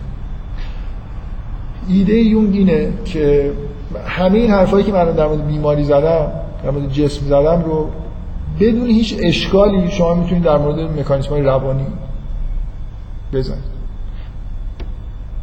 حتی هیچ احتیاجی نیست که شما مثلا فرایندهای تولید رویا رو دست بزنید. مثلا همون اگه می‌خواید تئوری فروید رو نگه چرا؟ برای خاطر اینکه مکانیسم های روانی همه حالت های روانی همه چیزهایی که توی بدن قرار وجود داره این به نوعی مثلا اگه شما دارید تعادل روانی خودتون رو از دست می‌دید خب این معنیش اینه که به هر حال یه عدم تعادلی توی هورمون ها یا سیستم عصبی شما به وجود اومده دیگه. یعنی من می‌خوام بگم به یه معنایی با این اطلاعاتی که ما الان در اوایل قرن 21 از شیوه کار بدن و مثلا اطلاعات مربوط به نوروساینس اطلاعات مربوط به هورمونا داریم تفاوتی بین بیمار... تفاوت اصولی بین بیماری روانی و بیماری جسمانی نیست. خلاصه یه مشکلی توی یه جایی وجود داره. آدمی که مثلا دچار استرابه یکی از قده های مثلا فرض کنید مربوط به ترشح آدرنالینش بیش فعال شده. و مجدد تاکید می‌کنم معنیش این نیست که من بگم که هر کسی دچار استرابه دلیلش اینه که اون هورمونش داره زیاد ترشح میشه. ممکنه برعکس باشه. دلایل تو زندگی دلایلش تو زندگی وجود داره که این اختلال به وجود اومده. یعنی لزوما نگاهی نیست که من بگم آقا بیماری روانی ربطی به زندگی آدما ندارن. بعضی اینجوری نگاه می‌کنن. مثلا اسکیزوفرنی چیزی نیست. اون یون تعادلش به هم می‌خوره طرف دچار اسکیزوفرنی میشه. و این اصلا درسته که اسکیزوفرنی همراه با نمود جسمانیش اینه که اون یون تعادلش به هم می‌خوره. این لزوما معنیش نیست که اول این تعادلش به هم خورده بعد طرف دچار مشکلاتی شده. می‌تونه طرف تجربیات تو زندگی خودش داره اینا کم کم مثلا به صورت عدم تعادل یا مثلا آدمی که بیش از اندازه دوران کودکیش فکر کن مثال خیلی ساده. دچار ترس های عجیب و غریبی شده مثلا توی محیط ترسناکی زندگی می‌کرده. ممکنه این باعث بشه که قده مثلا ترشح آدرنالینش بیش از حد معمول شده و این دیگه مونده و حالا در بزرگسالیش هم بدون دلیل دچار استراب من نمی‌تونم بگم اون قد و در این حال ممکنه خود اون قده اصلا این آدم کاملا سالم بوده تصادف کرده یا مثلا یه دارویی مصرف کرده و آدرنالینش بیش از اندازه داره ترشح میشه و دچار استراب شده. اصلا اینجوری نیست که من بخوام بگم که حتما این اونو به وجود آورده یا اون اینو به وجود آورده. یه بار فکر کنم تو این کلاس که دو بار تا این بحث شده. من چیزی که می‌خوام بگم اینه که اگه به مشکلات روانی آدمام نگاه بکنیم به مشکلات زندگی آدمام نگاه بکنیم اگه توی فرهنگی غلطی هم دارن زندگی می‌کنن بالاخره اینجا اینا توی هورمون ها توی سیستم اعصاب یه جایی اختلالایی به وجود میاد. اگه من بیش از اندازه در مجالس عزاداری شرکت می‌کنم خب این یه جایی بیش از یعنی مثلا فرض بیش توی همچین مجالس بیش از اندازه شرکت کردم. مثلا روحیه غمگینی پیدا کردم. خب این یعنی از نظر هورمونی خلاصه یه جایی یه چیزی زیادی داره ترشح میشه که من همش غمگینم. خب. خب وقتی می‌خوام چه اتفاقی میفته همون اتفاقی میفته که موقعی که بیمار هستم میفته یعنی یه چیزی از تعادل خارج شده اضافه داره کار می‌کنه. درست؟ یعنی یه سیگنال های اضافه دارن یه جایی میرن. این دیگه جزء مکانیسم روانی من شده. تفاوتی نیست با حالتی که اختلال جسمانی به وجود اومده. بالاخره هر نوع مشکل روانی یه جایی توی جسم یه چیزی از خودش نشون میده یه سیگنالی داره اضافه میره. مثلا فرض کنید من مغز من بعضی از آدمای وسواسی در واقع مشکلشون چیه؟ مشکلشون اینه مثلا آدمی که تمام مدت لازمه که دستشو بشونه خب همه ما مکانیسمی توی وجودمون توی جسممون هست توی, توی وجودمون هست. که مثلا اگه دست من کثیف باشه این سیگنال میره یه جایی پردازش میشه و من احساس می‌کنم که با دستم بشون. همه ما این مکانیسم داریم. خب. یه مکانیسم خیلی بدیهی و ساده توی مغز که الان چیز خیلی روشنیه اینه که شما یه بخشی از مغزتون بیش از اندازه پردازش می‌کنه ببین شما بعضی از اعضای درونی جسم خودتون رو اصلا نمی‌دونید کجاست. ولی اگه اگه بیمار بشید و درد بگیره در زمانی که درد می‌گیره کاملا اون حدود مثلا کلیتون خدا نکرده درد گرفت بیمار شدین درد کلیه دارید کلیتون رو مغز کاملا جاشو انگار دیگه میفهم اون جایی که درد گرفته این کلیه است. خب؟ ممکنه سالها گذشته باشه از این درد کلیه‌ای که داشتی و کلیتون رو دقیقا می‌دونید کجاست. در قبل از این ماجرا نمی‌دونستید. و اگه این حالت مزمن پیدا کرده باشی مدت زیادی کلیه درد داشته باشی مغز یه جوری به طور وسواسی هی کلیتون رو چک می‌کنه. خیلی از آدمایی که یه بیماریایی دارن که خوب و بعد خوب میشن ولی باز به دکتر مراجعه می‌کنن و شکایت می‌کنن که باز احساس ناراحتی می‌کنن. دکترها معمولا می‌دونن که این دیگه حالت توهم داره. یعنی مغز مثل یه مدت یک سال مدام با این کلیه ارتباطایی داشته و اصلا اون قسمت مغز که مربوط به چک کردن کلیه است بیش از اندازه ترین شده و دیگه عادتش شده. حالا دیگه هیچ مشکلی هم نیست ولی مدام داره کلیه رو چک می‌کنه. مثل یه عادت دیگه. مثل یه چیز خیلی بدی. یعنی این واقعیت خیلی از التهابا اینجوری هم بعضی که خوب میشن هم طرف مدت ها ممکنه التهاب احساس بکنه. شما آدمایی که دچار قطع عضو میشن معمولا شکایت می‌کنن. از اینکه تا مدت ها جای عضو قطع شده یه چیزایی احساس می‌کنن. مثلا یه دست با شکلی خود دفرمه.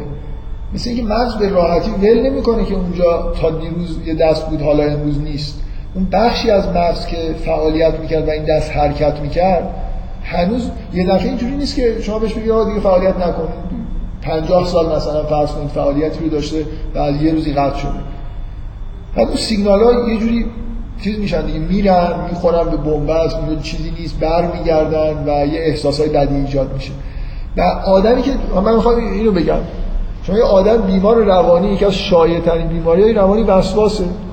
این اصلا چیز خاصی نیست بغیر از اینکه من همون مکانیزمی که در همه ما هست تو این آدم تشدید شده.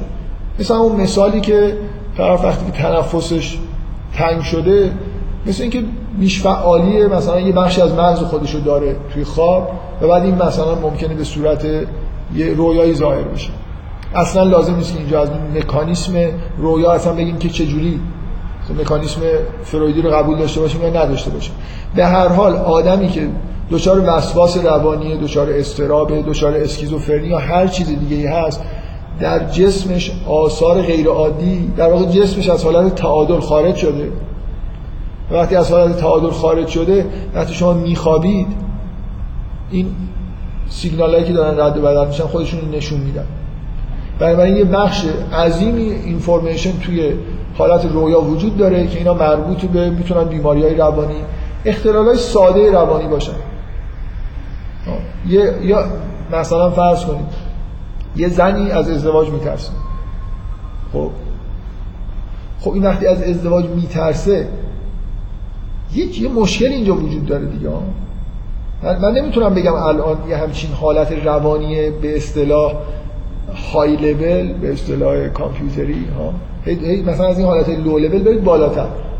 بگید مثلا دیگه حالا من نمی‌دونم این سیگنالش کجاست نمی‌دونم ازدواج کردن یا علاقه داشتن. به هر حال مسائل مربوط به جنسیت و ارتباط با جنس مخالف یه جوری تو هورمونا یه جایی هستن دیگه همینجوری توی هوا نیستن که. بنابراین آدمی که مثلا جنس مخالف واهمه, واهمه داره یه اختلالیه و این اختلال مربوط به یه چیزی توی سیستم عصبیش هورمونیش یه جایی میشه. خب؟ قبول من هر چی من یه احساس کلی دارم میگم. که هر چی چیزی های لول تر میشه سیگنالاش ضعیفتر میشه. اینجوری به نظر میاد دیگه. مثلا شما فکر کنید چقدر انرژی تولید بشه برای مثلا اینکه طرف نسبت به یه مسئله خانوادگی یه مشکلی داره. تا نسبت به اینکه قلبش مثلا دچار بیماری قلبی شده. یا اینکه دستش توی خواب داره میسوزه.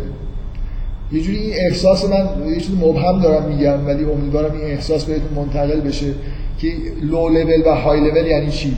چیزای فرهنگی یه جور های لول هم دیگه. شما نباید انتظار داشته باشید نسبت به مثلا فرض کنید حالا یه چیز شبیه همین مثالایی که من زدم مثل مثلا فرض کنید مشکل داشتن نسبت به جنس مخالف که جنبه فرهنگی داشته باشه نه اینکه جنبه بیولوژیک داشته باشه. یه نفر ممکنه نسبت به ازدواج واهمه داره به دلیل اینکه از نظر بیولوژیک دچار اختلالاتیه. مثلا اختلال هورمونی مادرزاد داره. نه یه آدمی که به دلایل مثلا تجربیاتی که تو زندگیش بوده الان این اختلال برش به وجود اومده. خلاصه تو مغزش سیستم عصبیش یه جایی این اختلال هست یا نیست؟ خب بنابراین می‌تونه ظاهر بشه تو رویا اشکال نداره. ببینید می‌تونه توی رویا ظاهر بشه و ایده یونگ اینه ایده یونگ اینه که کاری که توی رویا صورت می‌گیره مثل برگشتن به حالت تعادل میمونه. یعنی انتظار ما چیه؟ یه سیستمی که مثلا تعادل هورمونیش در حالت طبیعی اینه. خب بدون مثال عزاداری رو در نظر بگیرید. یه آدمی در اثر علاقه فرهنگی خودش به دلیل اینکه یه جایی به دنیا اومده که تو فرهنگش مثلا علاقه شدیدی به عزاداری وجود داره حالت افسرده پیدا کرده. این آدم میخوابه. شما انتظار دارید توی تا وقتی میداره از طرف خداگاهش یه چیزی در تایید اینکه این تعادل باید همینجوری به هم خوردش خوبه میاد و این اینجوری نگه میداره. مثل اینکه من به دلیل افکاری که دارم هر چقدر که بیشتر گریه می‌کنم احساس می‌کنم کار خوبی دارم می‌کنم و از مغز از بخش خداگاه من این سیگنالایی میره که خوبه مثلا بیشتر گریه کن خب؟ ولی وقتی می‌خوام چه اتفاقی میفته جسم خلاصه سعی می‌کنه به حالت تعادل خودش برگرده دیگه. نیست؟ متوجه منظورم چیه؟ فرض کنید من دارم ساده می‌کنم. فرض کنید این موضوعی که من دارم دارم در موردش صحبت می‌کنم یعنی حالت مثلا گریه کردن عزاداری مثلا مثل فشار دادن یه دکمه که یه هورمونی ترشح بشه من وقتی بیدارم به دلایل فرهنگی این دکمه رو هی فشار میدم و این هی ترشح میشه و تعادل به هم می‌خوره. وقتی میخوابم اتفاق فرهنگم خاموش میشه طبیعیه که جسم سعی می‌کنه در جهت مخالف این حرکت کردن و به حالت تعادل رسیدن. و این حرکت به سمت تعادل در واقع معنیش اینه که من در طول مدتی که توی خواب هستم اختلالای فرهنگی اختلالای خداگاه هم داره جبران میشه توسط مکانیسم های ناخداگاه درسته؟ و اینا می‌تونن توی رویا به طور طبیعی حالا این برگشت این مکانیسمایی که شروع میشن توی رویا و من برمیگردونن به یه حالت طبیعی اینا هستن که می‌تونن رویا ایجاد کنن و توی رویا پر از اینفورمیشن های جبرانی. یه لحظه اجازه بدید من به یه جایی برسم که بشه سوال بکنم. من می‌خوام این ببینید این یه چیز عمومی خیلی خیلی حرف عمومیه که من می‌تونم در مورد همه حرفایی که مثلا مکانیزم فرویدی چی میگه؟ مثل اینکه یه جور دارم اونو تعمیمش میدم میگم که مسئله نیست که من توی خواب می‌خوام مثلا فرض کن در خواب خودم فقط ادامه بدم. یکی از چیزهایی که توی خواب هست یکی از نیازهای بیولوژیکی که بدن من اون ایجاد در واقع برای حفظ تعادل خودش به هر حال بهش احتیاج داره خواب چجوری به وجود میاد؟ شما یه فعالیت جسمانی می‌کنید یه سری اسیدا توی عضلاتتون ترشح شده احساس خستگی می‌کنید یه سری در واقع چیزای جسمانیتون انگار به ته رسیده و حالا احتیاج به خواب دارید دیگه. از خود خواب اصولا جزء مکانیزم جبرانی. بعدا داره خودش برمیگردونه به اون نقطه صفر اولیه که بهترین حالتشه. خب؟ بنابراین یکی از اون جریانایی که به سمت تعادل میاد خود مربوط خود خوابیدنه. و اگه چیزی بخواد مخالفت با این بکنه این جریان سعی می‌کنه راه خودش ادامه پیدا ادامه بده. و یکی از چیزهایی که در واقع چیز هر چیز دیگه رو هم می‌تونید تصور بکنید و من می‌تونم فرض بکنم که بدن جسم من روان من کل مکانیسم های بدن من یه وضعیت های تعادل برای خودشون در واقع در نظر می‌گیرن. تعادل های هورمونی تعادل ها از نظر اینکه چقدر مغز من چه سیگنالایی رو با چه شدتی بفرسته یا نه مثل یه حالت طبیعی. یه حالتی که من اگر اون تو باشم در بهترین حالت هستم. اینو برای خودش در نظر می‌گیره. و تمام چیزهایی که در طول روز یا در طول زندگی این تعادل رو به هم زدن توی خواب یه جوری بروز می‌کنه. برای اینکه توی خواب شروع می‌کنه در خلاف جهت حرکت کردن. اینجوری معنی پیدا می‌کنه که ما چرا چرا یونگ اصرار داره تو سنت یونگی اصولا بیش از هر چیزی function خواب function جبرانیه. یعنی اگه شما از یه چیزی بیشتر خوشتون میاد شما آدمی رو بیش از اندازه بهش علاقمند شدید خیلی طبیعیه که این آدم رو توی خواب به شکل بدی می‌بینید. و رویا اینو براشون خود وحشتناک می‌کنه. اون احساس اضافه ای که نسبت به این آدم دارید اینجور جبران میشه. از این مثال خیلی شاید دور از ذهن شروع کردم. ولی از درون خودمون می‌خوام می‌خوام بیام بیرون. من هر چیزی که حالت اضافه داشته باشه و در واقع یه جوری از نظر, از نظر مکانیسم های درونی من مثلا فرض کنید من توی زندگی شخصی خودم نسبت به مثلا فرض کنید یه آدم بیاید مثلا یه رابطه بین مرد و زن رو در نظر بگیرید.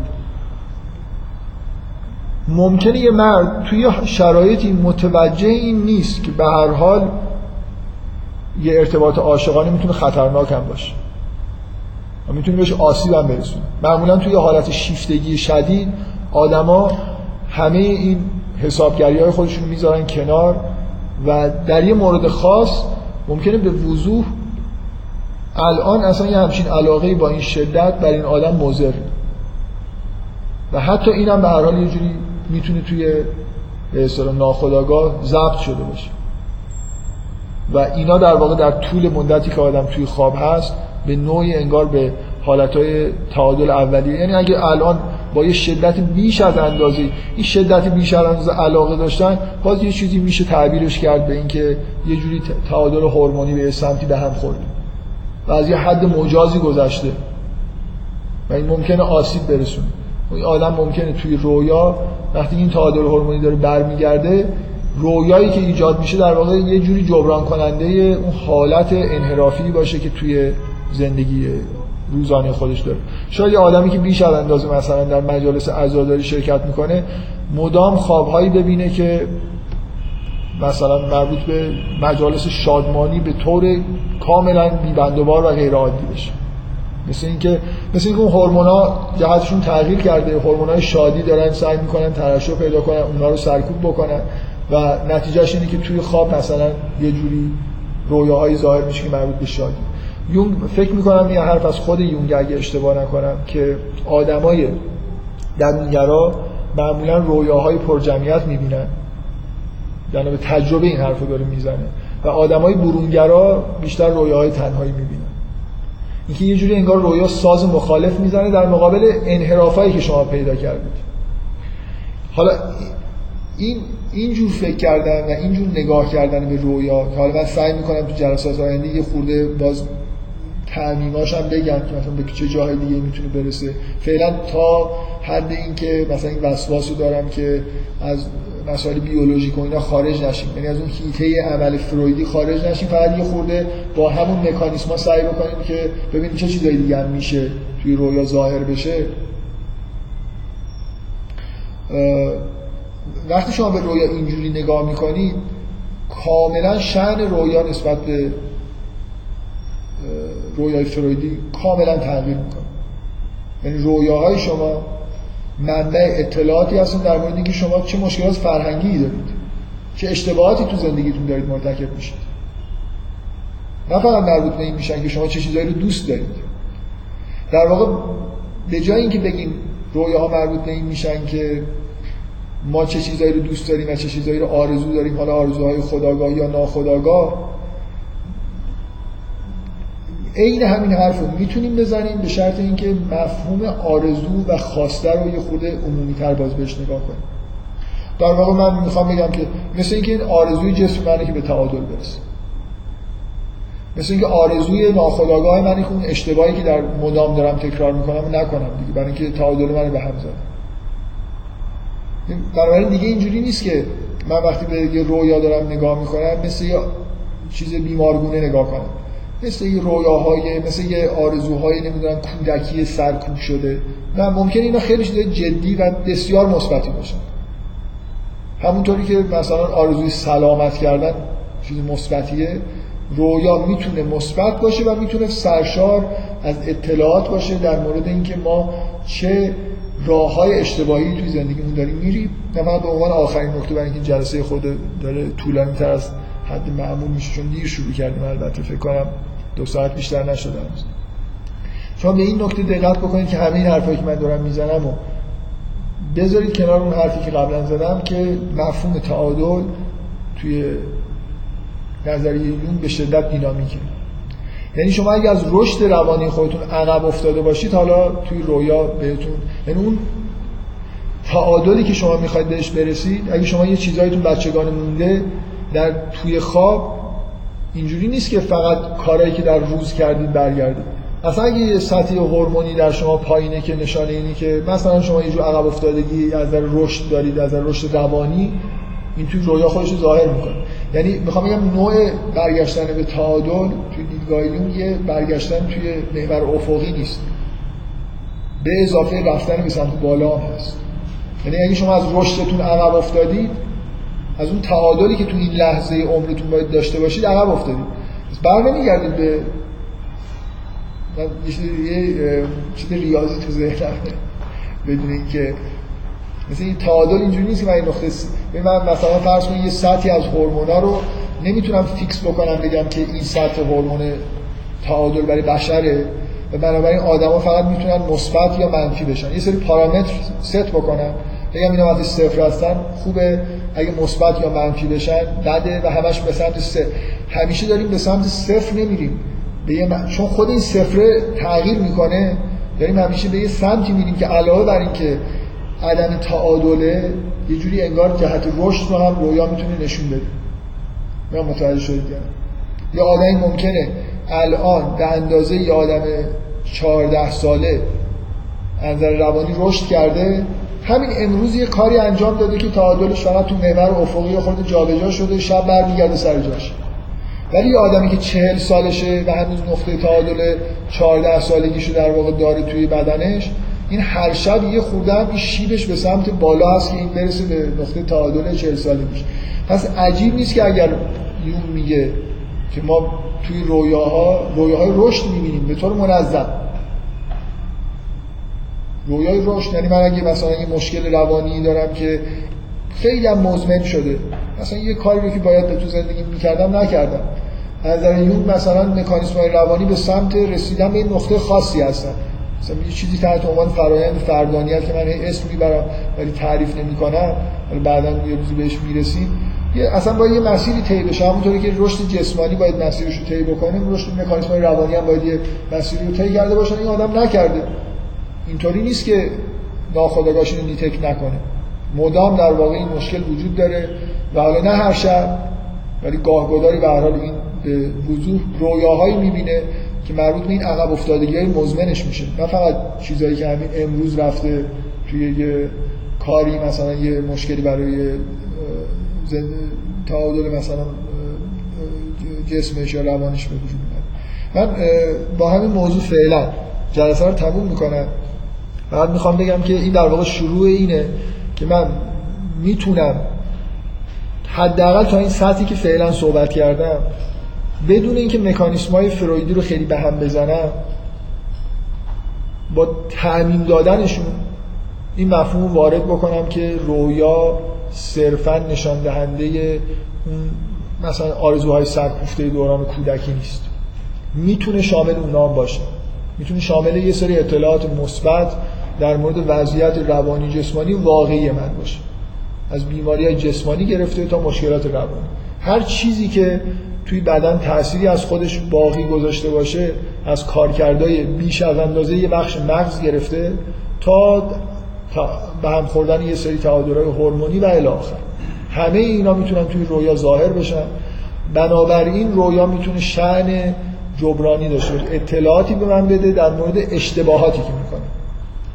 و این مهمترین function رویا از نظر یونگ من آخرین جمله رو سعی می‌کنم بگم اگه من که ظاهرا سوالم می‌خوام بپرسم. یونگ میگه که من این تجربه رو به دفعات زیاد انجام دادم که وقتی که یه آدمی برای اولین جلسه میاد پیش من برای روان درمانی و من سیستم کار خودم رو بهش میگم که از امشب باید رویاهای خودت رو یادداشت بکنی. هر شب یادداشت کنی و دفعه بعد که میای مثلا به تعداد حداقل شبایی که خوابیدی برای من رویا بیاری. هر چی که یادت بوده اگه چند هر چی که تو رویا می‌بینی رو. چون فروید یکی از یکی از ویژگی تفسیر رویاش اینه که یه رویا رو تفسیر نمی‌کنه. دنباله رویاها رو تفسیر می‌کنه. و معتقد اصولا نگاه کردن به یه رویا می‌تونه گمراه کننده باشه. مثلا اگه 50 تا رویای پشت سر همین آدم رو ببینید خیلی چیزا دستتون و یون میگه من اینو به کرات تجربه کردم که اولین رویایی که همون شب این آدم می‌بینه و میاره معمولا مهمترین نکته زندگیش توش هست. چیزی که باعث مشکلات روانی شده. یعنی همین اطلاع به خداگاه یه همچین چیزی در راه امیدی برای مثلا نجات هست انگار یه جوری از طریق خداگاه به ناخداگاه منتقل میشه و یه فعالیت خاص توی اون یعنی فعالیتی که ممکنه به طور مدام رویاها تکرار نشن رویاهای اصلی. ولی میگه که من تجربه اینه که نه اینکه دفعه بعدی که میاد خوابی که معمولا مربوط به همون شب میشه خواب اصلیه. و به تجربه من دیدم که این مهمترین مشکل زندگی این آدم رو که چرا تعادل روانش داره به هم می‌خوره افسرده شده یا حالا هر چیز دیگر رو تو خودش داره. این نگاه خیلی نگاه متفاوتی من به رویا به عنوان یه منبع اینفورمیشن در مورد وضعیت روانی آدم رو نگاه می‌کنم که میشه برای مداوا از اطلاعات داخلش استفاده کرد. فروید هم به عنوان منبع اینفورمیشن استفاده می‌کنه ولی نه با این نگاه که توش اطلاعات مربوط به بیماری باشه به این شکلی که یونگ در واقع نگاه می‌کنه. که رویا مثلا یه جوری برخلاف هر دوتاشون به هر معتقدن توی رویا اینفورمیشن هست. هر دوتا معتقدن که اینفورمیشن ها مربوط به روان نجندی ها میشن به نوعی به اشکالات میشن. فروید هم کاملا همجوری نگاه می‌کنه. ولی باز شیوه نگاه کردن شعن رویا توی نظر یون یه جوری برجسته تر به همون میزانی که ناخداگاه یون نسبت به ناخداگاه فروید یه چیز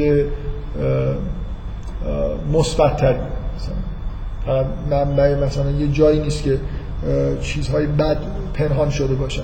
خودش مثلا فروید انتظار نداره که یه آدم سالم در مورد راه رشد خودش مثلا رویا ببینه. ولی اون معتقده که آدمی که هیچ مشکل عدم تعادلی هم نداره و خلاصه یه سری حرکت های روی بالا رو ممکنه توی رویاهای خودش ببینه. و بذار داره بقیه این بحث رو بذاریم برای جلسه آینده. خب شما یه سوال داشتید از خیلی وقت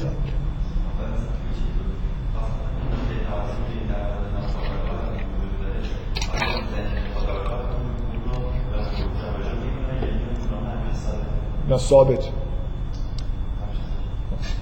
خداگاه نمی‌تونه به مثلا فرض کنید شما نمی‌تونید با خداگاه ضربان قلب خودتون رو زیاد بکنید. و بیداری ممکنه بتونید یه کارایی بکنید. ولی اینجوری نیست که شما بتونید بدن خودتون رو مثلا مکانیسم های روانیه. مثلا فرض کنید یه آدمی با خداگاهی خودش حالا من یه مثالی بزنم که دیگه کاملا محال باشه چون همه کار خلاصی تا یه حدی میشه انجام داد دیگه. مثلا شما نمی‌تونید با خداگاه خودتون یه کلیه دیگه برای خودتون ایجاد کنید.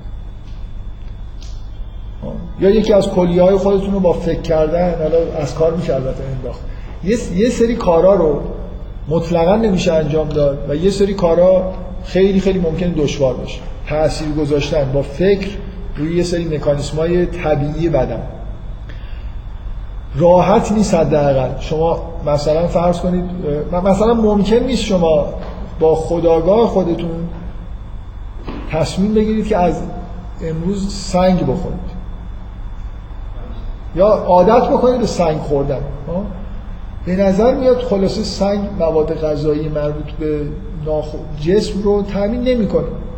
مواد معدنی خلاصه یه مقدار احتیاج به پروتئین و نمی‌دونم اینا هم داره. یعنی یه چیزی که توی طبیعت شماست یعنی مربوط کارکرد جسم شماست. ممکنه شما بتونید خودتون عادت بدید که سنگ بخورید. ولی نمی‌تونید عادت بدید خودتون که با از سنگ تغذیه کنید. جسمتون نمی‌تونه از مواد معدنی موجود در سنگ مثلا پروتئین بسازه.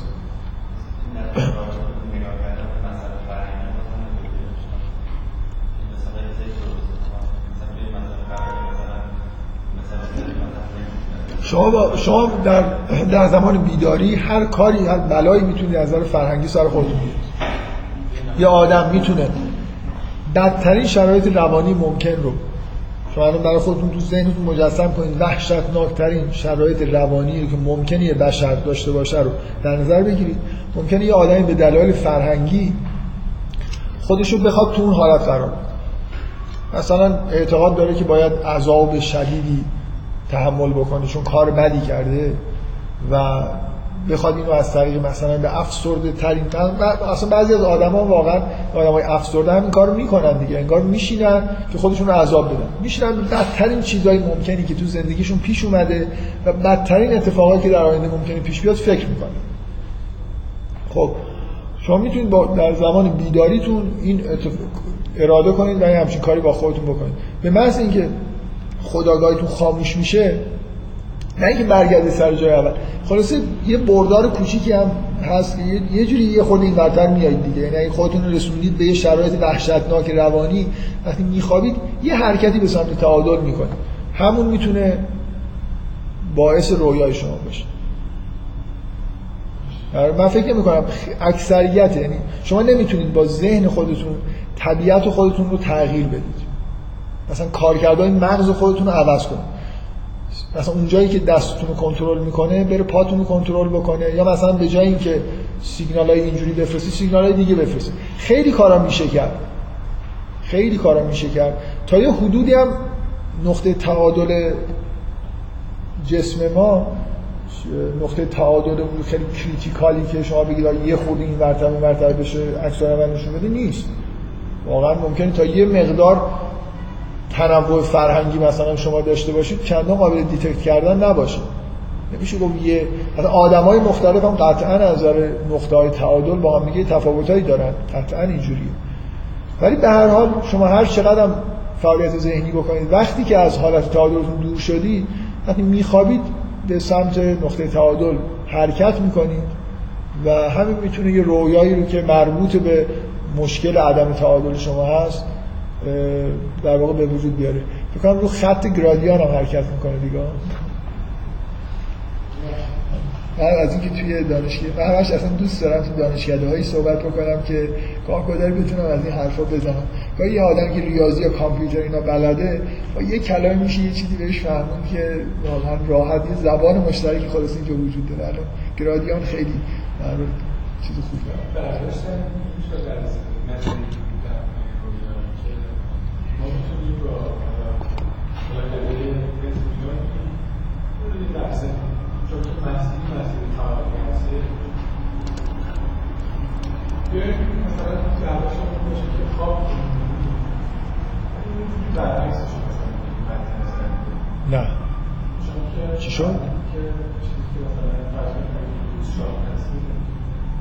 خب من بذارید بیش از اندازه تعمیم ندید. بذارید یه خورده به هیچ وجه به هیچ وجه من وارد مکانیسم های تفسیر رویای یونگ نشدم. من فقط یه شمای خیلی کلی گفتم. خیلی کلی اصلا واقعا مثلا این همه حرفی که یونگ می‌زنه در مورد اینکه به هر archetype های وجود دارن ناخودآگاه جورایی چیزای خیلی پیچیده میگه. فقط اینکه خیلی ساده میشه که من اگه غمگینم مثلا خودم شاد ببینم اگه فلانم اینجوری اینجوری نیست. اینا به یه رویاهای بسیار پیچیده ای ممکنه تبدیل بشه. برای خاطر اینکه مکانیسم های روانی یه جوری در واقع خود خود روان مکانیسم های روانی خیلی خیلی پیچیدن. مثلا فرض کنید دیگه اینجوری نیست که من هر دفعه بخوام در مورد یون صحبت کنم هر از هورمون و اینا بزنم. فقط دارم سعی می‌کنم چون از فروید شروع کردیم و فروید خیلی از این تیپ حرفا توش هست یه دفعه نپریم مثلا مثل خود یونگ یه حرفایی بزنیم که خیلی دور از این ذهنیت ما باشه. ولی به هر حال بعد از این مدتی دیگه از این حرفا نمی‌زنیم. این مکانیسم های خود مثلا روان رو archetype ها و اینا رو معرفی می‌کنیم. ولی مفهوم عدم تعادل برات هست. شما آنیماتون ضعیف شده. خب؟ نمی‌دونم. یه اختلال های عجیب و غریب archetype ی پیدا کرد. اینا دیگه حالا این من هر دفعه نمیگم که این کجای بدن اشکال پیدا کرد. مثلا گفتم یه زنی مثلا فرض کنید از ازدواج کردن ممکنه به یا یه مردی نسبت به ازدواج واهمه داشته باشه. خب؟ خب دیگه من نمی‌دونم حالا اختلالای هورمونیش چیه عصبیش چیه و این از یه مردی که از ازدواج میترسه اختلال آنیما داره. یه اسمی گذاشته. ببینید های لوله ما کم کم برای تفسیر رویا باید زبان های لول درست کنیم. هر دفعه نریم ببینیم. این کاری که شما دارید می‌کنید مثل اینکه یه آدم بخواد تمرین مثلا کاری که با کامپیوتر می‌کنه رو نه در اسمبلی مثلا بره دیگه چیز بنویسه. اون مثلا معادلات مدارا رو هم بنویسه که این الکترون ها کجا دارن میرن. دیگه بعد یه مدتی من میگم این آنیماست این مثلا فرض کنید سایه است اگه که همچین رویایی دیدی نشان دهنده همچین چیزی و الی آخر. یعنی خیلی دیگه های لول صحبت می‌کنه. حالا اینجوری که نگاه بکنید به نظر میاد که آره دیگه این شد که مثلا هر اگه اگه آدمی رو دیدم توی خواب خیلی آدم خوبی بود این معنیش که آدم مثلا من آدم خوبیه ولی من فکر می‌کنم آدم بدیه و رویا داره یه جوری جبران می‌کنه. همین دیگه. رویا رو فقط نگاتیو یه چیزایی مثلا مشکلات خودم بگیرم. من سعیم اینه که این مثل این اگه با فروید هم اینجوری رفتار بکنید همین میشه. اگه خواب دیدی که مثلا یه سوسکو کشتی آرزو داری یه سوسکو بکشی.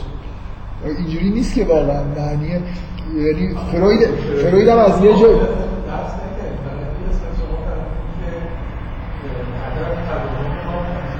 الان قبلا بحث کردم که. این سوال مطرح کنید در مورد مثلا که وقتی خوابایی هست که در خواب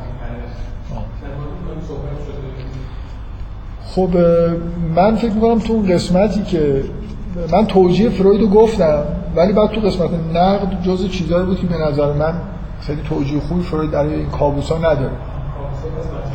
آره. ولی نه خیلی زیاده مهم نیست. من کلا بیشتر این نقاط قوت سعی کردم نگاه کنم. برای خاطر اینکه به معنای واقعی کلمه من بیشتر از هر چیزی دنبال این هستم که به جایی برسیم بتونیم یک کار واقعی کاربردی داشته باشیم. خیلی رو این که حساسیت داشته باشه کی راست میگه کی دروغ میگه. همون قسمتی که راست میگه رو آدم نگه داره و ازش استفاده بکنه.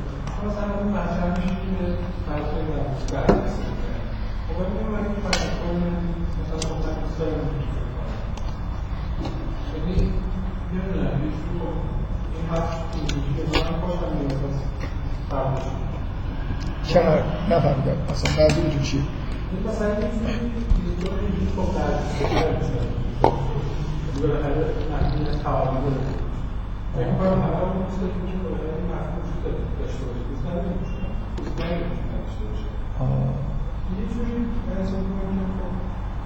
خب ما دوست داریم نظر یون درست باشه.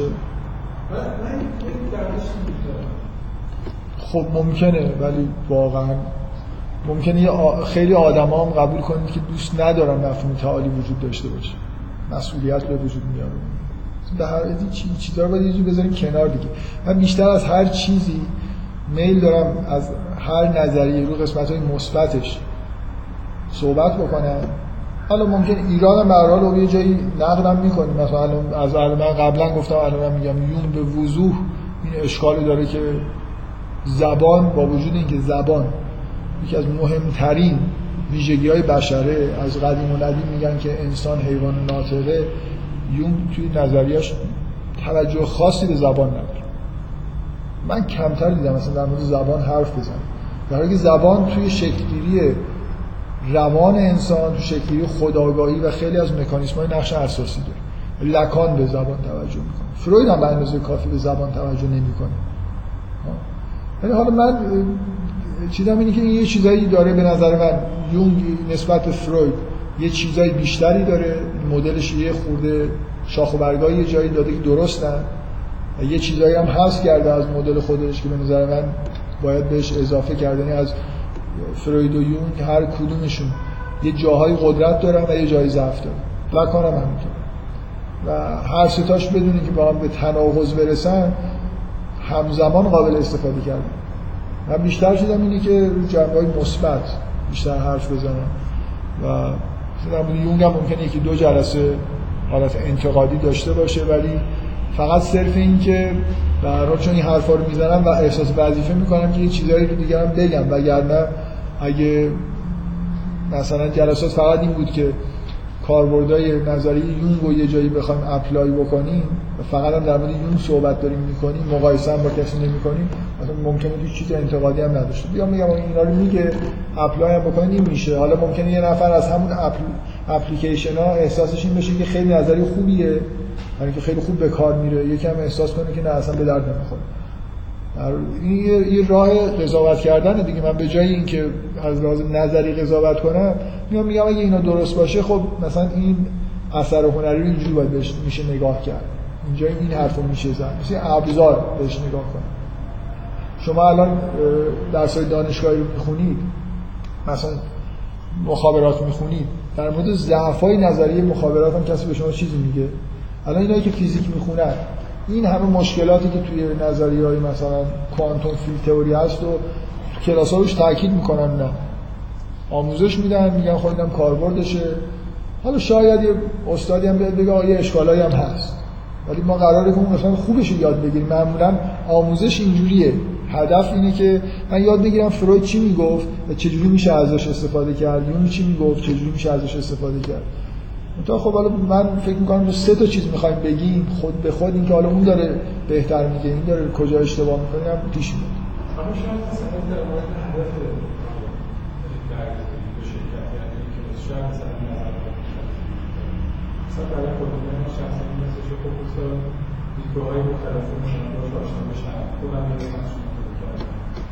و کنم که خودش این کسایی که بهش انتقاد می‌کنن.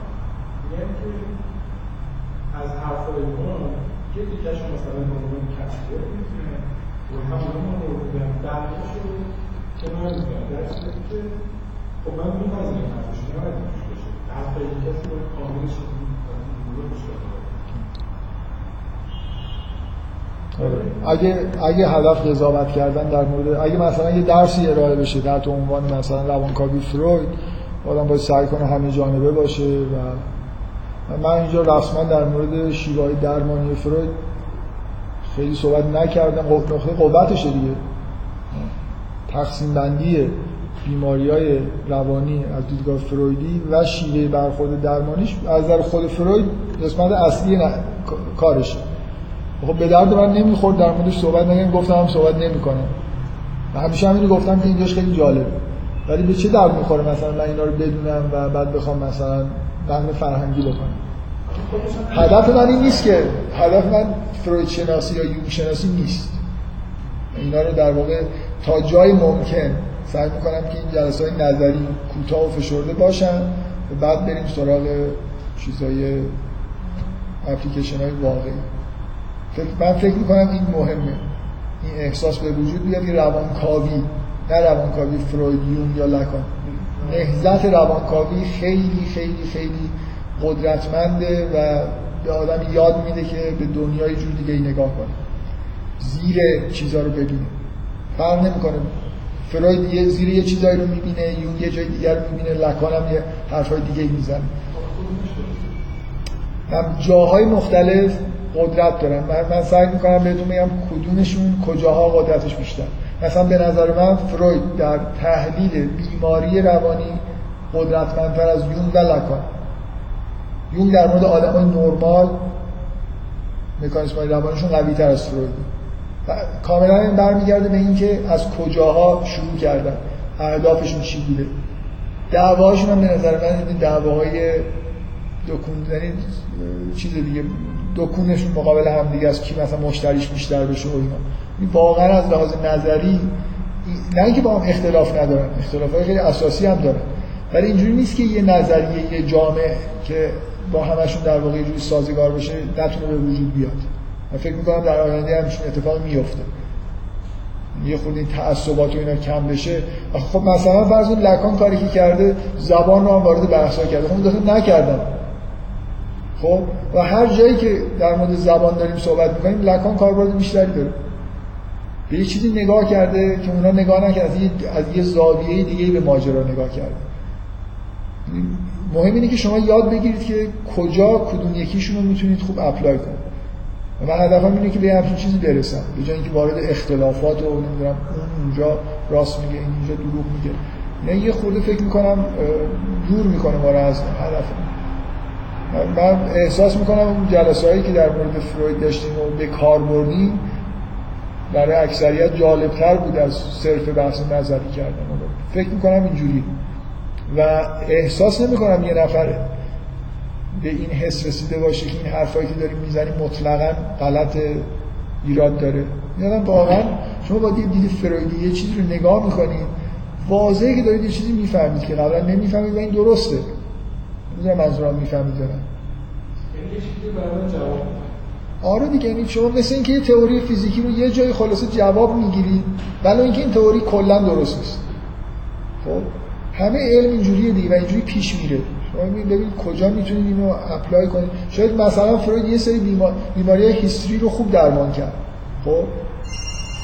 مهم اینه که من یاد بگیرم که اگه آدم با هیستری اومد پیش من روش فرویدی براش خوب کار می‌کنه. ببین الان واقعا یه نفر با وسواس مثلا دست شستن بیاد پیش شما. من فکر می‌کنم شیوه های خیلی ساده رفتار درمانی و شناخت درمانی برای همچین آدمی احتمالا خیلی بهتر کار می‌کنه تا یونگ و فروید و لکان و این حرفا. ولی اگه یه آدمی اومد گفت که من مثلا مثل یارو که اومد پیش یونگ که من احساس می‌کنم سرطان روده دارم و یونگ میگه خب برو پیش مثلا کسی که متخصص گوارشه میگه نه من می‌دونم سرطان روده ندارم. یعنی آزمایشان به من گفتن ولی من نمی از فکر از سر من دست بر نمیداره که یه قده اونجا هست. یه چیزای پیچیده تر یه آدمی مثلا فرض کن هر شب اجدها تو خواب ببینه. خب؟ این دیگه رفتار درمانی نمیشه کردش که بعضی از آدما مشکلات روانشون خیلی خیلی عمیقه. نمی‌تونی بهش تجویز بکنی. به آدمی که دستش احساس می‌کنه کثیفه تجویز کن که مثلا یه روز اصلا دستشو نشونه کم کم مغزش خسته میشه از اینکه هی چک بکنه که این دست تمیزه کثیفه تمیزه کثیفه ممکنه خوب بشه. مثلا شاید خوب بشه. معمولا به یه وسواسی دیگه پیدا می‌کنه. ولی حالا تا حدودی به هر ممکنه آدما توی شرایطی که خیلی وسواسشون قوی نیست و پیشرفته نیست با یه همچین تمرینی کاملا خوب بشن. واقعا کردن این کارو نتیجه هم داده. هیستری رو یه آدم مثلا یه دختری که شب خوابیده فردا صبح زبان مادریش رو فراموش کرده به زبان دیگه صحبت می‌کنه. اینو میشه با رفتار درمانی اصلا حرف تو گوش نمیده. این اصلا مشکلش یه چیز یه, جایی شنگار اصلا اعماق وجودش اختلالی پیدا کرده. هیستری رو که نمیشه با رفتار درمانی و شناخت درمانی درست کرد. یا باید از فروید استفاده بکنید یا از مثلا یونگ و لکان آدمایی که خیلی عمیق شدن توی بیماری ها یه بار این حرف زدم واقعا فکر می‌کنم ارزش داره که تکرار بکنم. ات... چرا دکون فروید و یونگ و لکان تعطیل شده؟ برای خاطر اینکه زمانی که فروید تئوری خودش رو درست می‌کرد از هر صد هزار نفر یه نفر هم نمیومد پیش روان کاف. بنابراین آدمایی به فروید مراجعه می‌کردن که بیماری های بسیار عجیب و غریب داشتن. طبعا فروید نظریه خود فروید و یونگ و لکان تا حدودی. نظریهشون برای بیماری های بسیار عجیب طراحی کردن. نه برای آدمی که دست خودش رو میشوره. پنج و شست سال گذشته الان آدما کفش پاشون رو می‌زنن میرن مشاوره روان درمانی می‌کنن. با زنشون اختلاف دارن بچهشون نمی‌دونن فلان کرده با پدر مادرشون میرن روان خب معلومه اینجور مشاوره احتیاج به این نداره تو بری رویاهای دوران کودکی این آدمو بررسی بکنی. خود باش حرف بزن شناخت درمانیش کن. بگو آره این اینجوری نیست اینطوری فکر نکن اینقدر مثلا نگران نباش هم خوشحال میشه میره. در واقع جمعیت آدم های مراجعه کننده ها تغییر کرده. نه اینکه اون تئوریا غلط بودن. تئوریا الان چه آدم های با مشکلات سطحی تری میان.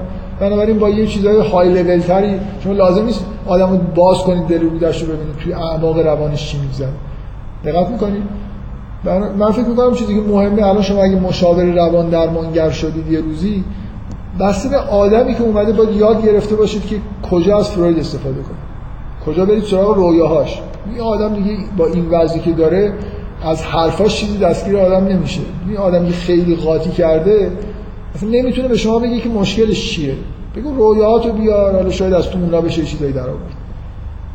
الان از رویا خیلی استفاده نمی‌کنن مشاورا برای خاطر اینکه مراد مراد مسئله اختلاف زناشویی که دیگه به رویا ربط نداره. وقتی اختلافی دارن با هم دیگه ممکنه همینجوری با حرف زدن با تمرین دادن. مثلا میگن آقا یه سری کارهای جدید یادشون میدن برای مثلا مذاکره کردن یادشون میدن نمی‌دونم جلسات هفتگی بذارید با هم دیگه. مشکلاتتون رو بگید فلان کارو تو نکن تو همون کارو نکن. مشکلاتتون تا یه حدودی حل میشه. بعد اگه یه آدمی اومد یه مشکل مثلا فرض کن فتیشیسم داشت تو بهش بگو خب دیگه از این به بعد سعی کن مثلا کفش زنانه نخری. مثلا. دست خودش نیست که می‌دونی؟ چیزی نیست بتونی با خودش که می‌دونه نباید اون کارو بکنه. با حرف زدن نمیشه همچین آدم رو درستش کرد. برای من فکر می‌کنم چه توی درما چه توی نقد فرهنگی باید یاد بگیره آدم کدوم تئوری. شما باید یاد بگیرید مکانیک نیوتنی رو اینجا به کار ببرید. اونجا نمی‌تونید به کار ببرید جواب نمیده. مکانیک کوانتومی رو اونجا باید به کار ببرید تئوری گرانش مثلا انیشتین رو هم یه خورده توی اسکیل های بزرگتر به کار ببرید من فکر کنم اینجوری باید نگاه کرد. و من سعی می‌کنم اینجوری نگاه کنم. به جای اینکه وسواس به خرج بدم که کی درست بود من همه غلط مثل همیشه. همه ناقص یعنی فروید قطعا اشتباه داره یونگ داره لکانم داره ولی مثلا تو محیط می‌خواد کار بکنه با یه چیزی اینجوری نگاه نمی‌کنه. سعی می‌کنه یاد بگیره و بفهمه که کدوم و کجا می‌تونه اپلای بکنه. وقتی اپلای می‌کنه جواب میده دیگه داره جواب میده دیگه. بعضی از اجزای من تئوری فروید یه جایی اپلای می‌کنم خیلی خوبم جواب می‌گیرم مطمئنم هستم که خیلی حرفاش غلط سرچ کنید یه چیزی درست هم توش بوده. مثلا همه نظریات خواهش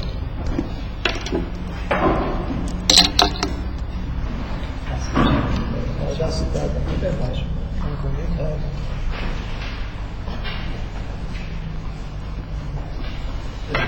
شما